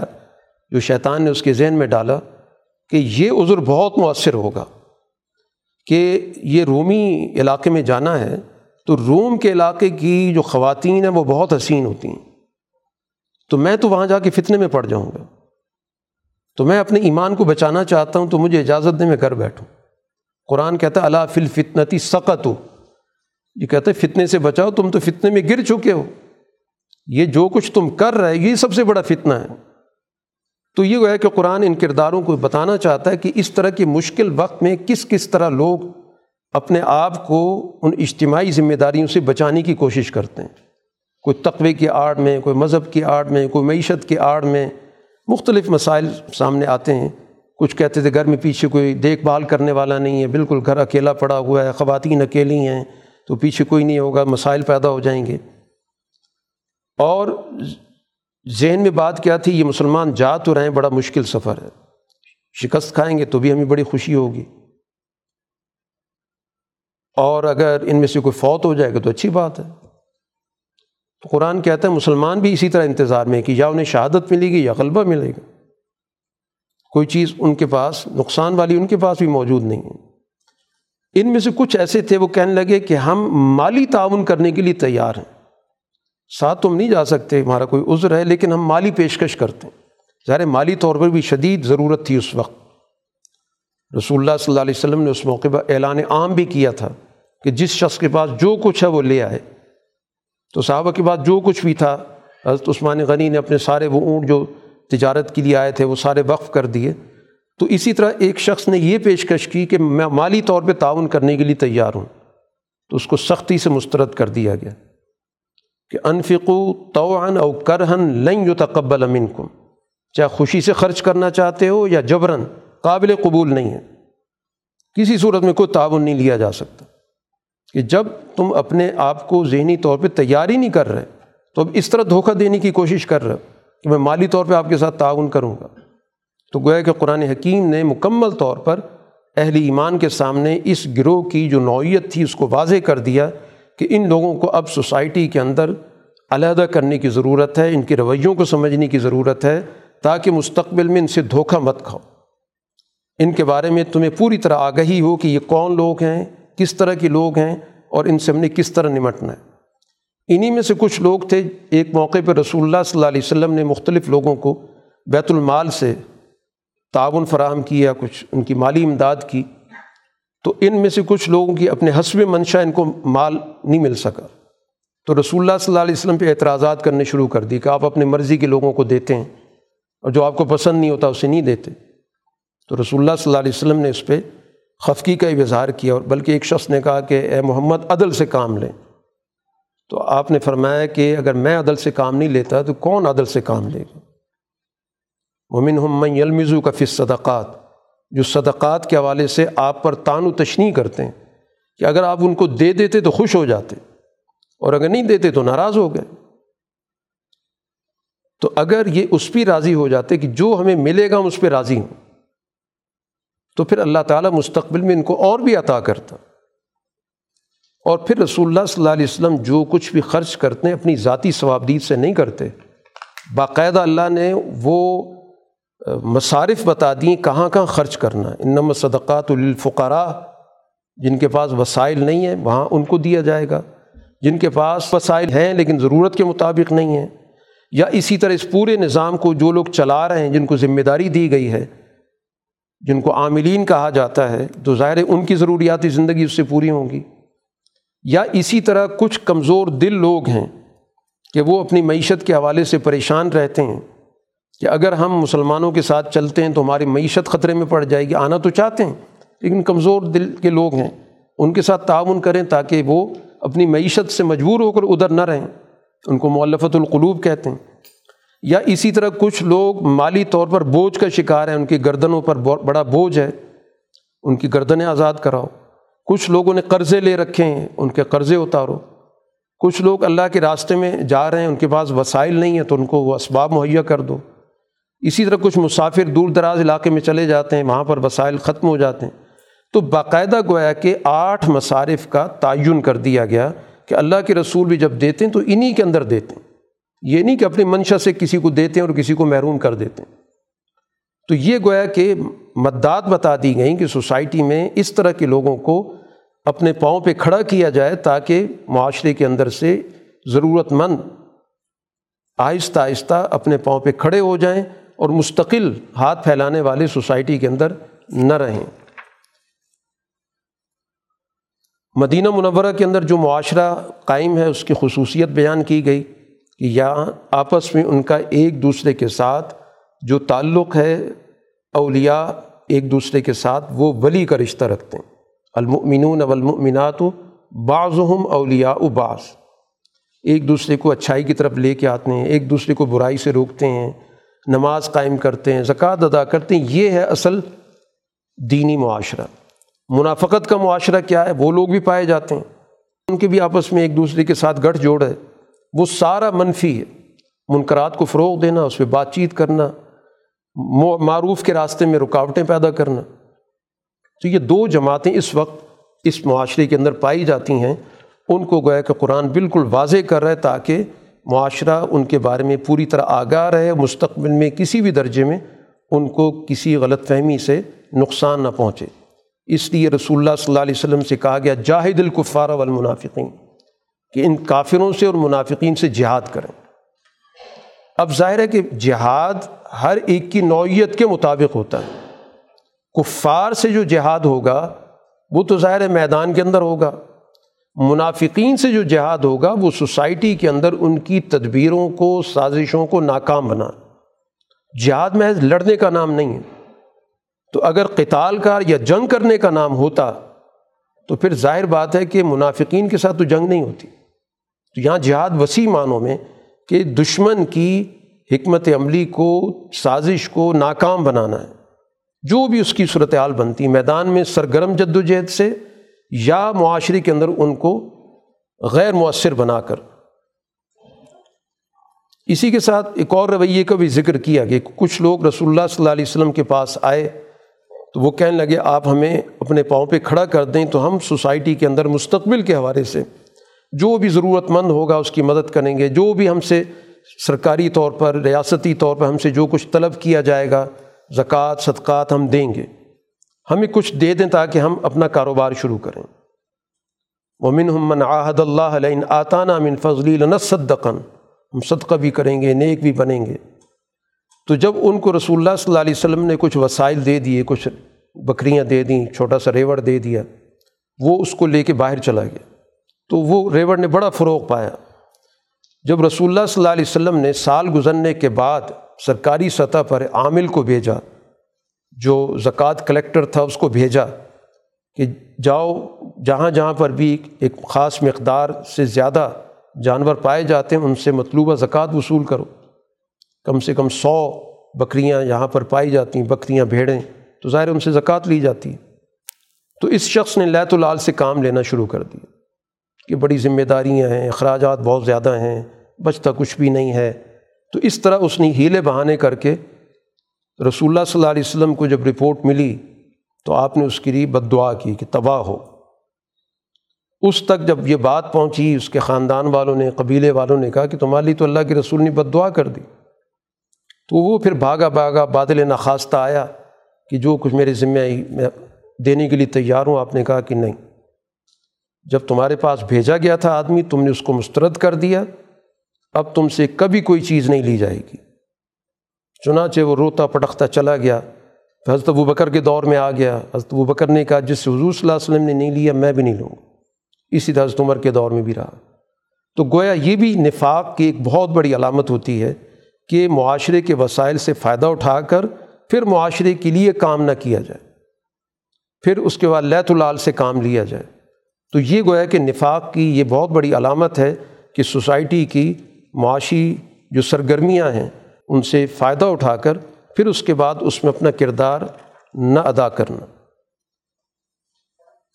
یہ ساری تفصیلات اس لیے بیان کی جا رہی ہیں کہ نفاق جس شکل میں بھی ہو مسلمان اس سے پوری طرح واقف رہیں۔ اس لیے آپ کو منع کر دیا گیا کہ اس طرح کے جو بھی منافقین ہیں، ان کے لیے آپ نے کوئی مغفرت نہیں مانگنی، ان کی کوئی نماز نہیں پڑھنی۔ تاکہ لوگوں کی نظروں میں یہ بالکل واضح ہو جائیں کہ یہ وہ لوگ ہیں کہ جن سے مسلمانوں کو چوکنا رہنا چاہیے۔ کیونکہ طاقت تو ان کے خلاف استعمال نہیں ہو سکتی، سوسائٹی کے اندر رہتے ہیں۔ ایک موقع پر رسول اللہ صلی اللہ علیہ وسلم سے کہا بھی گیا، لیکن آپ نے کہا کہ اس کا بین الاقوامی سطح پر بہت برا تأثر ہوگا کہ شاید میں نے اپنے لوگوں کو سزا دینا شروع کر دی ہے۔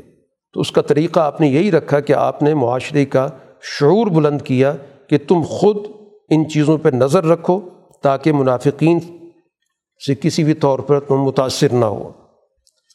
اب اس موقع پر یہ جو جب بھی جنگ کا موقع ہوتا تھا، عذر کرنے والے لوگ بھی آتے تھے، اور کچھ ایسے ہوتے تھے جو واقعتاً جن کا عذر ہوتا بھی تھا۔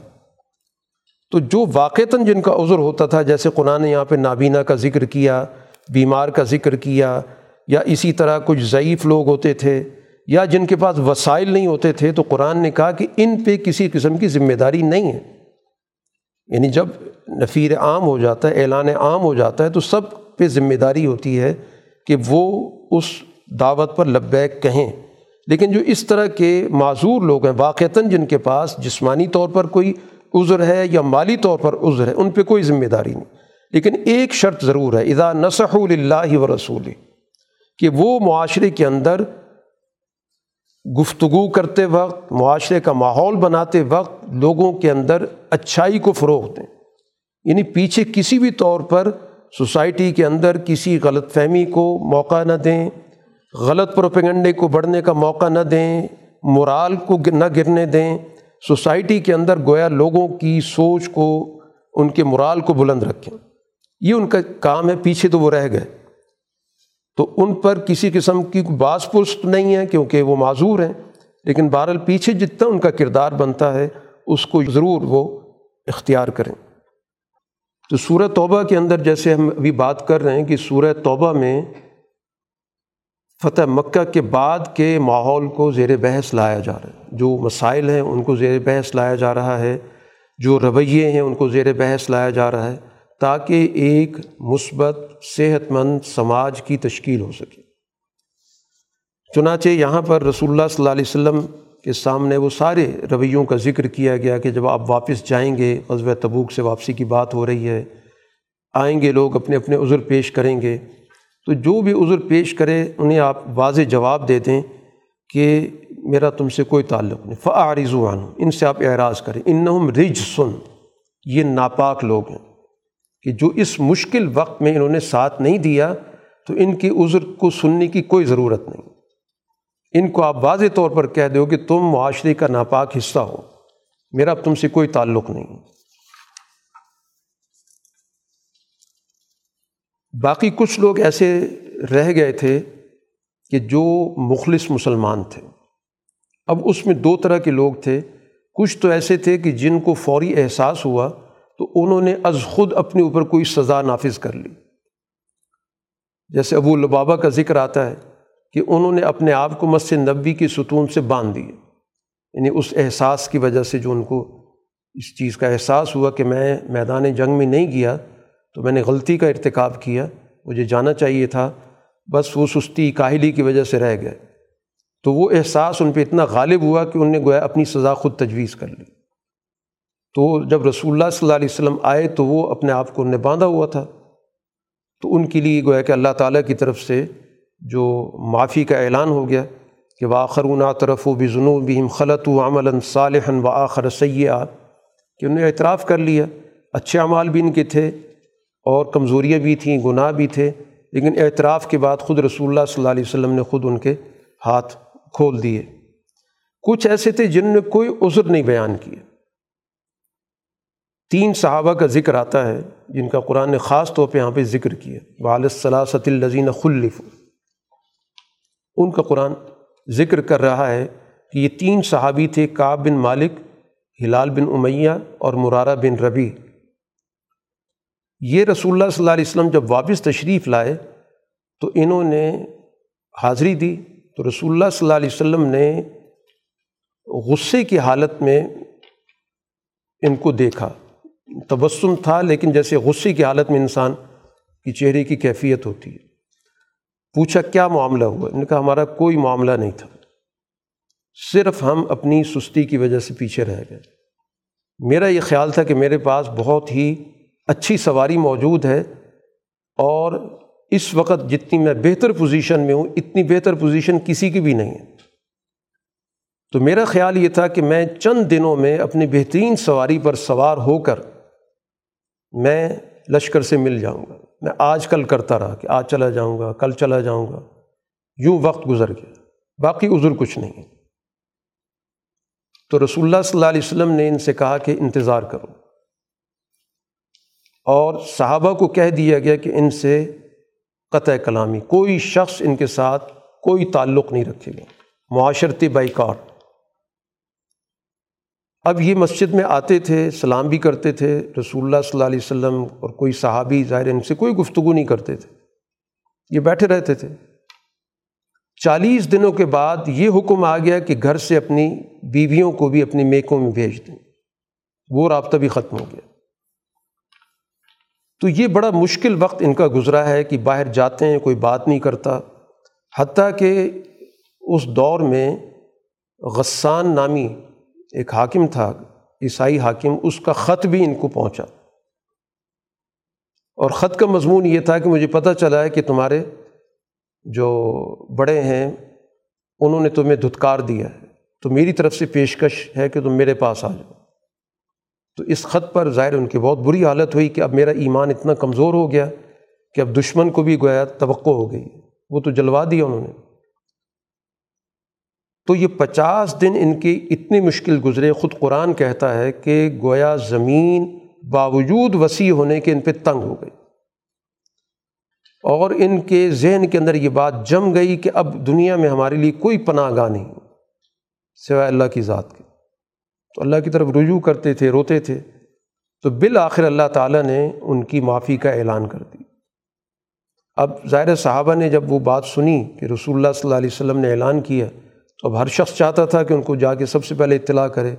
ایک صاحب گھوڑے پہ سوار ہو کے چلے کہ ان کے گھر تک پہنچے۔ دوسرے نے کہا کہ میں پیچھے کیوں رہا پہاڑ پہ چڑھ کے اعلان کر دیا کہ کعب تمہاری توبہ قبول ہو گئی، ظاہر وہ اعلان انہیں پہلے مل گیا۔ تو بہرحال اس کے بعد رسول اللہ صلی اللہ علیہ وسلم کے پاس آئے اور حضور صلی اللہ علیہ وسلم نے مسرت کا اظہار کیا۔ تو بار کہنے کا مقصد یہ کہ ایسے موقع پر پیچھے رہ جانا باوجود مخلص ہونے کے ان کو بھی ظاہر ہے کہ ایک بہت بڑی سزا سے گزرنا پڑا۔ تو اجتماعی نظم و ضبط کو قائم رکھنا بہت بڑی ذمہ داری ہوتی ہے۔ محض ایمان کا ہونا یا پچھلی خدمات کا ہونا کافی نہیں ہوتا۔ اس موقع پر جو تقاضا ہے، اس کو پورا کرنا بھی ضروری ہوتا۔ ہے اسی دور میں، جس دور کی یہ صورت کے مضامین اس پہ بات کر رہے ہیں، ایک بڑا اہم واقعہ ہوا ہے منافقین کے حوالے سے۔ ہوا یہ تھا کہ ایک شخص تھا، اس کا نام تھا ابو عامر راہب۔ وہ بظاہر اپنے آپ کو راہب کہتا تھا، نیک بنا ہوا تھا، درویش کہلاتا تھا۔ جب رسول اللہ صلی اللہ علیہ وسلم مدینہ آئے تو اس کو محسوس ہوا کہ اب میری یہاں پر جو مذہبی دکان ہے وہ نہیں چل سکتی۔ تو اس کے دل میں حسد پیدا ہو گیا۔ مکہ چلا گیا اور مکہ کے لوگوں کو وہ مسلسل انگیخت کرتا تھا، ان کو ذہنی طور پہ آمادہ رکھتا تھا۔ مسلمانوں کے خلاف مسلسل اس کا پروپیگنڈا چلتا تھا۔ اور ہر جنگ میں وہ ان کی طرف سے شریک بھی ہوتا رہا ہے۔ حتیٰ کہ غزب عہد میں بھی اس کی حکمت عملی سے رسول اللہ صلی اللہ علیہ وسلم کو ذاتی طور پر نقصان بھی پہنچا، جو آپ زخمی ہوئے تو اس میں اس کی تدبیر کا بھی حصہ بتایا جاتا ہے۔ تو بہرحال ان حالات میں اس نے ایک پلان بنایا، وہ یہاں سے پھر شفٹ ہو گیا شام کی طرف، کہ میں وہاں کے حکمرانوں سے رابطہ کر کے ان کے تعاون سے میں مدینے پہ حملہ کروں۔ یہاں اس کے اپنے حلقے سے رابطہ موجود تھا، جن کو منافقین کہا جاتا۔ وہاں سے اس نے منصوبہ بھیجا کہ مدینہ کے اندر ایک مسجد بنائی جائے، جو لوگوں کی جمع ہونے کا مرکز ہو۔ کہ وہاں سے ہم اپنی حکمت عملی جو بھی یہاں سے ہم دیں گے، وہاں پر بیٹھ کر اس کی عملی نوعیتیں تم لوگوں نے طے کرنی۔ تو یہ اس کی جماعت کے جو یہاں منافقین تھے، انہوں نے باقاعدہ ایک جگہ لی اور اس کو مسجد کا عنوان دیا۔ رسول اللہ صلی اللہ علیہ وسلم کے پاس آئے اور آ کے کہا کہ چونکہ آبادی بہت بڑھ چکی ہے، مسجد نبی تک کئی لوگوں کا پہنچنا مشکل ہے تو ہم نے ایک علاقے کے اندر مسجد بنائی ہے تاکہ وہاں کے لوگوں کو سہولت ملے۔ بظاہر بڑا اچھا انہوں نے منصوبہ پیش کیا۔ تو رسول اللہ صلی اللہ علیہ وسلم نے اس وقت کہا کہ اب تو غزوہ تبوک کا موقع ہے، میں جا رہا ہوں، واپسی پر آ کر دیکھوں۔ تو واپسی پر اللہ تعالیٰ کی طرف سے یہ آیات نازل ہوئیں کہ یہ مسجد نہیں ہے۔ اس کے لیے قرآن نے چار عنوانات یہاں ذکر کیے کہ یہ جو جگہ ہے جس کو یہ مسجد کہہ رہے ہیں ایک تو یہ زرار ہے، یہ مسلمانوں کو نقصان پہنچانے کا اڈا ہے۔ دوسرا، یہ مسجد نہیں، یہ کفر کی جگہ ہے۔ یہاں ایمان کی بات نہیں ہونی، یہاں پر کفر کی بات ہوگی۔ تیسری چیز یہ ہے، تفریقاً بین المومنین اس کے ذریعے مسلمانوں میں تفریق پیدا ہوگی۔ کچھ مسجد نبی میں جائیں گے، کچھ یہاں آئیں گے۔ تو جو یہاں آئیں گے تو ظاہر یہاں کے ماحول میں جو کچھ بات چیت ہوگی، تو اس طرح مسلمانوں میں گویا کہ گروہیت پیدا کی جائے گی۔ اور چوتھی چیز قرآن نے کہا ارسادن یہ کمین گاہ ہے، ہوگی ان لوگوں کی جو اللہ اور اللہ کے رسول سے جنگ کرنے والے۔ ہیں یعنی جو بیرونی طاقت ہے، جہاں یہ ابو عامر راہب گیا ہوا ہے، یہ وہاں کی طاقت کی کمین گاہ بنے گی۔ یہاں پر یہ لوگ بیٹھیں گے، سازشیں کریں گے۔ اگرچہ یہ قسمیں کھائیں گے والا یحلف ان اردنا الحسنہ ہماری تو بڑی اچھی نیت ہے۔ لیکن اللہ کی گواہی ہے کہ واللہ یشد انہم لکاذبون یہ جھوٹے ہیں۔ لا تقم فی ابدا آپ نے بالکل وہاں نہیں جانا۔ یہ اصل میں مسجد نبوی کے مقابلے پر یہ متوازی مرکز بنایا جا رہا ہے۔ اور مسجد نبوی کے اساس تقوے پر ہے، عدل پر ہے، اول دن سے۔ آپ نے اس کو آباد رکھنا ہے۔ اس میں وہ لوگ موجود ہیں جو اپنے آپ کو پاکیزہ رکھتے ہیں۔ ظاہری طور پر بھی، باطنی طور پر یہ تربیت یافتہ لوگوں کی جگہ ہے، مسجد نبوی۔ اللہ تعالیٰ ان کو پسند کرتا۔ تو رسول اللہ صلی اللہ علیہ وسلم پر ان آیات کے نزول کے بعد آپ نے اس جگہ کو، اس مسجد کو، صحابہ کو بھجوا کر منہدم کروا دیا، زمین بوس کر دیا اور جو بھی ملبہ تھا اس کو جلوا دیا۔ تو اسی کو عام طور پہ مسجد زرار کہا جاتا ہے۔ تو گویا یہ چار چیزیں علامت بنتی ہیں، ان میں سے کوئی ایک بھی چیز ہوگی۔ اس کے ذریعے سوسائٹی کے اندر ضرر پیدا کرنا مقصود ہو۔ اس کے ذریعے وہاں پر اس مسجد کے ذریعے کفر کی اشاعت مقصود ہو۔ یا اس کے ذریعے مسلمانوں میں فرقہ واریت پیدا کرنا مقصود ہو۔ یا اس کے ذریعے کسی بھی دشمن طاقت کے لیے وہاں پر مرکز بنانا مقصود ہو۔ تو یہ مسجد عام طور پر ہم اس کو مسجد زرار کہتے ہیں۔ تو گویا مسجد نبوی کا کردار اور مسجد زرار کا کردار ہمارے سامنے واضح ہو گیا۔ اسی کی روشنی میں ہم دیکھ سکتے ہیں کہ مسجد جو بھی موجود ہے، وہ مسجد نبوی کا کردار ادا کر رہی ہے۔ کہ اس میں تقوی کی بات ہے، عدل کی بات ہے۔ اس میں ایسے لوگوں کی تربیت ہوتی ہے جو اپنے آپ کو پاکیزہ بنانا چاہتے ہیں۔ یا اس میں دوسرا کردار اختیار کیا جا رہا ہے کہ گروہیت پیدا کرنے کے لیے، زر رسانی کے لیے اس کو استعمال کیا جا رہا ہے، یا باقی جو دنیا کے اندر کفر کی طاقتیں موجود ہیں، ان کے لیے وہاں پر لوگوں کی ذہن سازی کی جا رہی ہے۔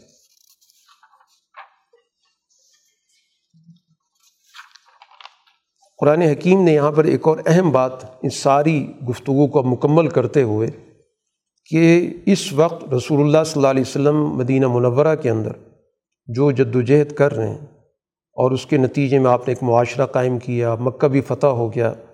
یہ اس کی اساس کیا ہے؟ آپ نے کون سی جماعت تیار کی؟ وہ جماعت ہے صادقین کی۔ اس لیے باقی اہل ایمان کو دعوت دی جا رہی کہ وہ اس جماعت کا حصہ بنے اب جو نئے لوگ دائرۂ اسلام میں آ رہے ہیں کہ یا الزین امن الطق اللہ و کون مع صادقین کہ اس وقت ایک یہ منافقین کی جماعت ہے اور ایک صادقین کی جماعت ہے۔ تو جو بھی ایمان کے دائرے میں آ رہا ہے، وہ اللہ کا تقوی اختیار کرے اور اس جماعت کا حصہ بنے۔ اب اس جماعت کے حوالے سے جو بھی اس کا کردار ہے، دنیا کے اعتبار سے جو بھی اس کو مشکل پیش آئے گی، اللہ تعالیٰ ہر مشکل پر اس کو اجر دے رہا ہے۔ چاہے پیاس کا سامنا ہے، تھکاوٹ کا سامنا ہے، بھوک کا سامنا ہے، راستے میں کوئی بھی تکلیف ہو رہی ہے، ہر تکلیف پر کتب الحم بھی عمل صالح۔ گو عمل صالح کسی خاص عمل کے کرنے کا نام نہیں رہا۔ اعلیٰ مقصد کے لیے جد و جہد میں جو بھی مشکل پیش آئے گی، اس ہر مشکل پر عمل صالح کا اجر لکھا گیا۔ جیسے قرآن یہاں ذکر کر رہے بھوک، پیاس، کانٹا چپ گیا، ناگوار خبر مل گئی۔ ایک اعلیٰ جد و جہد ہو رہی، ایک اعلیٰ مقصد کے لیے ایک سفر ہو رہا۔ تو اس جد و جہد کے راستے میں جو بھی تکلیف ملے گی وہ تکلیف محض تکلیف نہیں ہوگی بلکہ وہ بھی عمل صالح ہی ہوگا۔ اس پر بھی اس کو ایک اجر دیا جائے گا۔ ان اللہ لا یوزی و اجر المحسنین۔ کہ اللہ تعالیٰ محسنوں کا اجر ضائع نہیں کرتا۔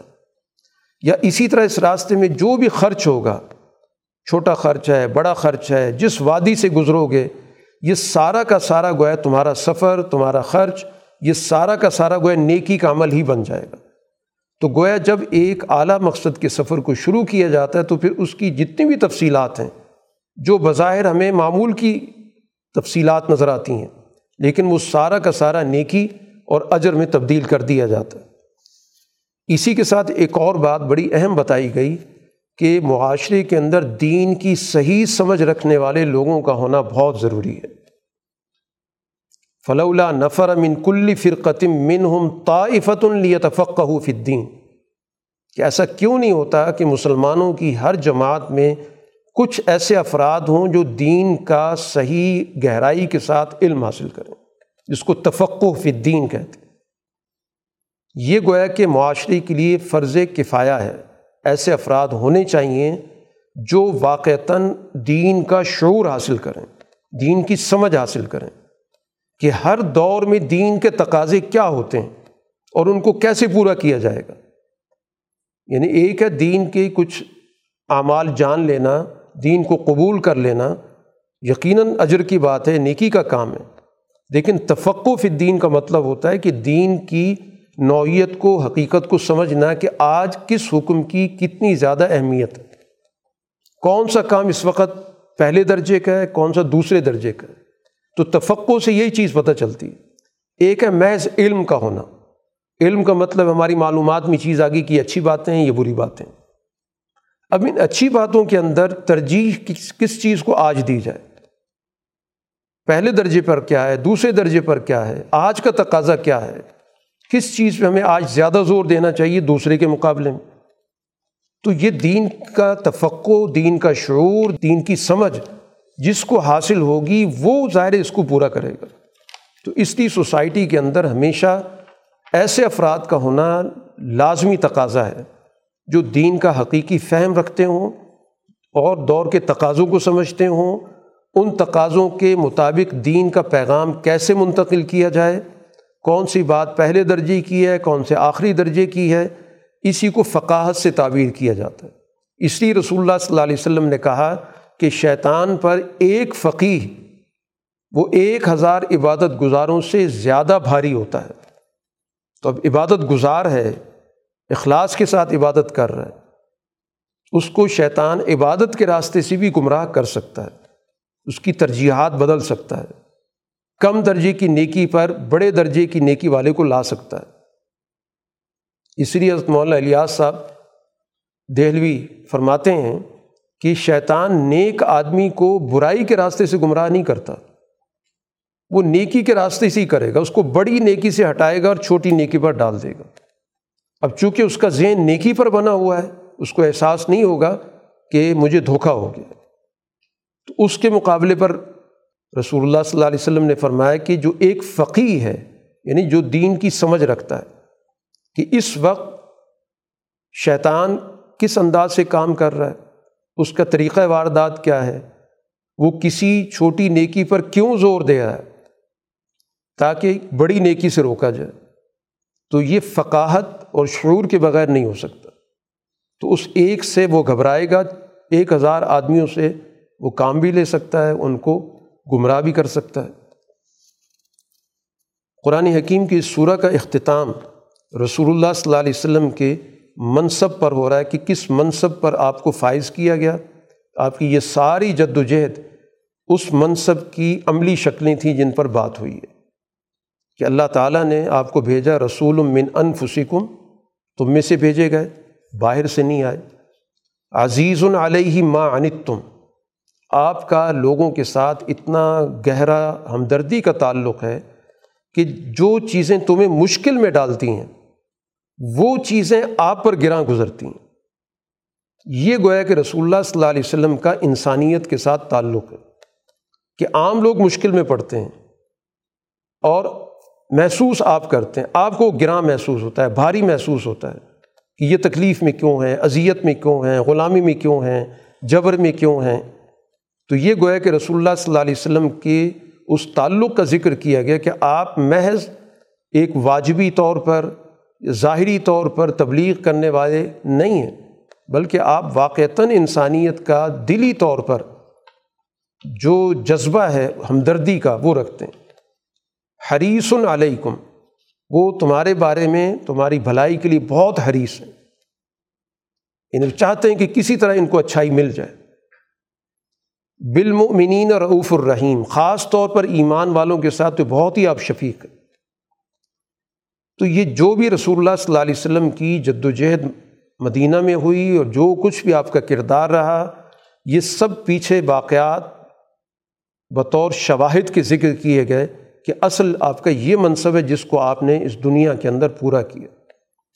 اب اس کے باوجود آپ کے اس منصب کے تقاضوں کو سمجھنے کے باوجود، اس سے واقفیت کے باوجود آپ کا ساتھ دینے کے لیے کوئی تیار نہیں ہے تو آپ کہہ دیں حسبی اللہ، مجھے اللہ کافی میں نے، میرا اس پہ بھروسہ ہے۔ میں تم پہ کوئی اعتماد کر کے نہیں چل رہا۔ میں تو اپنے جذبے سے انسانیت کے لیے کام کر رہا ہوں۔ یہ نہیں کہ کچھ لو، کچھ دو، کہ میرے ساتھ تم کچھ کرو گے تو میں تمہارے لیے کام کر رہا ہوں۔ یہ انسانیت کی بھلائی تو میرے منصب کا حصہ ہے۔ فین طول فق الحسبی اللہ لا الہ اللہ اللہ کے علاوہ کوئی نہیں، اسی پر میرا بھروسہ ہے۔ اور وہی عرش عظیم کا رب ہے، تو میں اس رب کا رسول ہوں۔ تو اس لیے میرا منصب بھی اسی طرح عظمت والا ہے، رحمت والا ہے، انسانیت کے لیے خیر خواہی کا ہے۔ واخر الدعمانہ الحمد للہ رب العالمین۔ الحمد للہ رب العالمین۔ ولاقبۃ المطقین الصلاۃ والسلام علی رسول محمد والی و صحابی اجمعین۔ ربنا آتنا فی الدنیا حسن وفی الآخرت حسن وقینا عذاب النار۔ اے اللہ، دین کا صحیح فہم عطا فرما، ہمارے شعور میں اضافہ فرما۔ ہمارے اندر اعلیٰ اخلاق پیدا فرما۔ ہمیں اس دین کو سمجھنے کی، اس کے مطابق اپنا کردار بنانے کی توفیق عطا فرما۔ اس مہینے کے خیر و برکت عطا فرما۔ ہمارے اعمال کو، ہمارے کردار کو، ہمارے اخلاق کو، ہمارے افکار کو درست فرما۔ ہماری دعاؤں کو قبول فرما۔ وصلی اللہ تعالیٰ علی خیر خلقی محمد والی اور صحابی اجمعین۔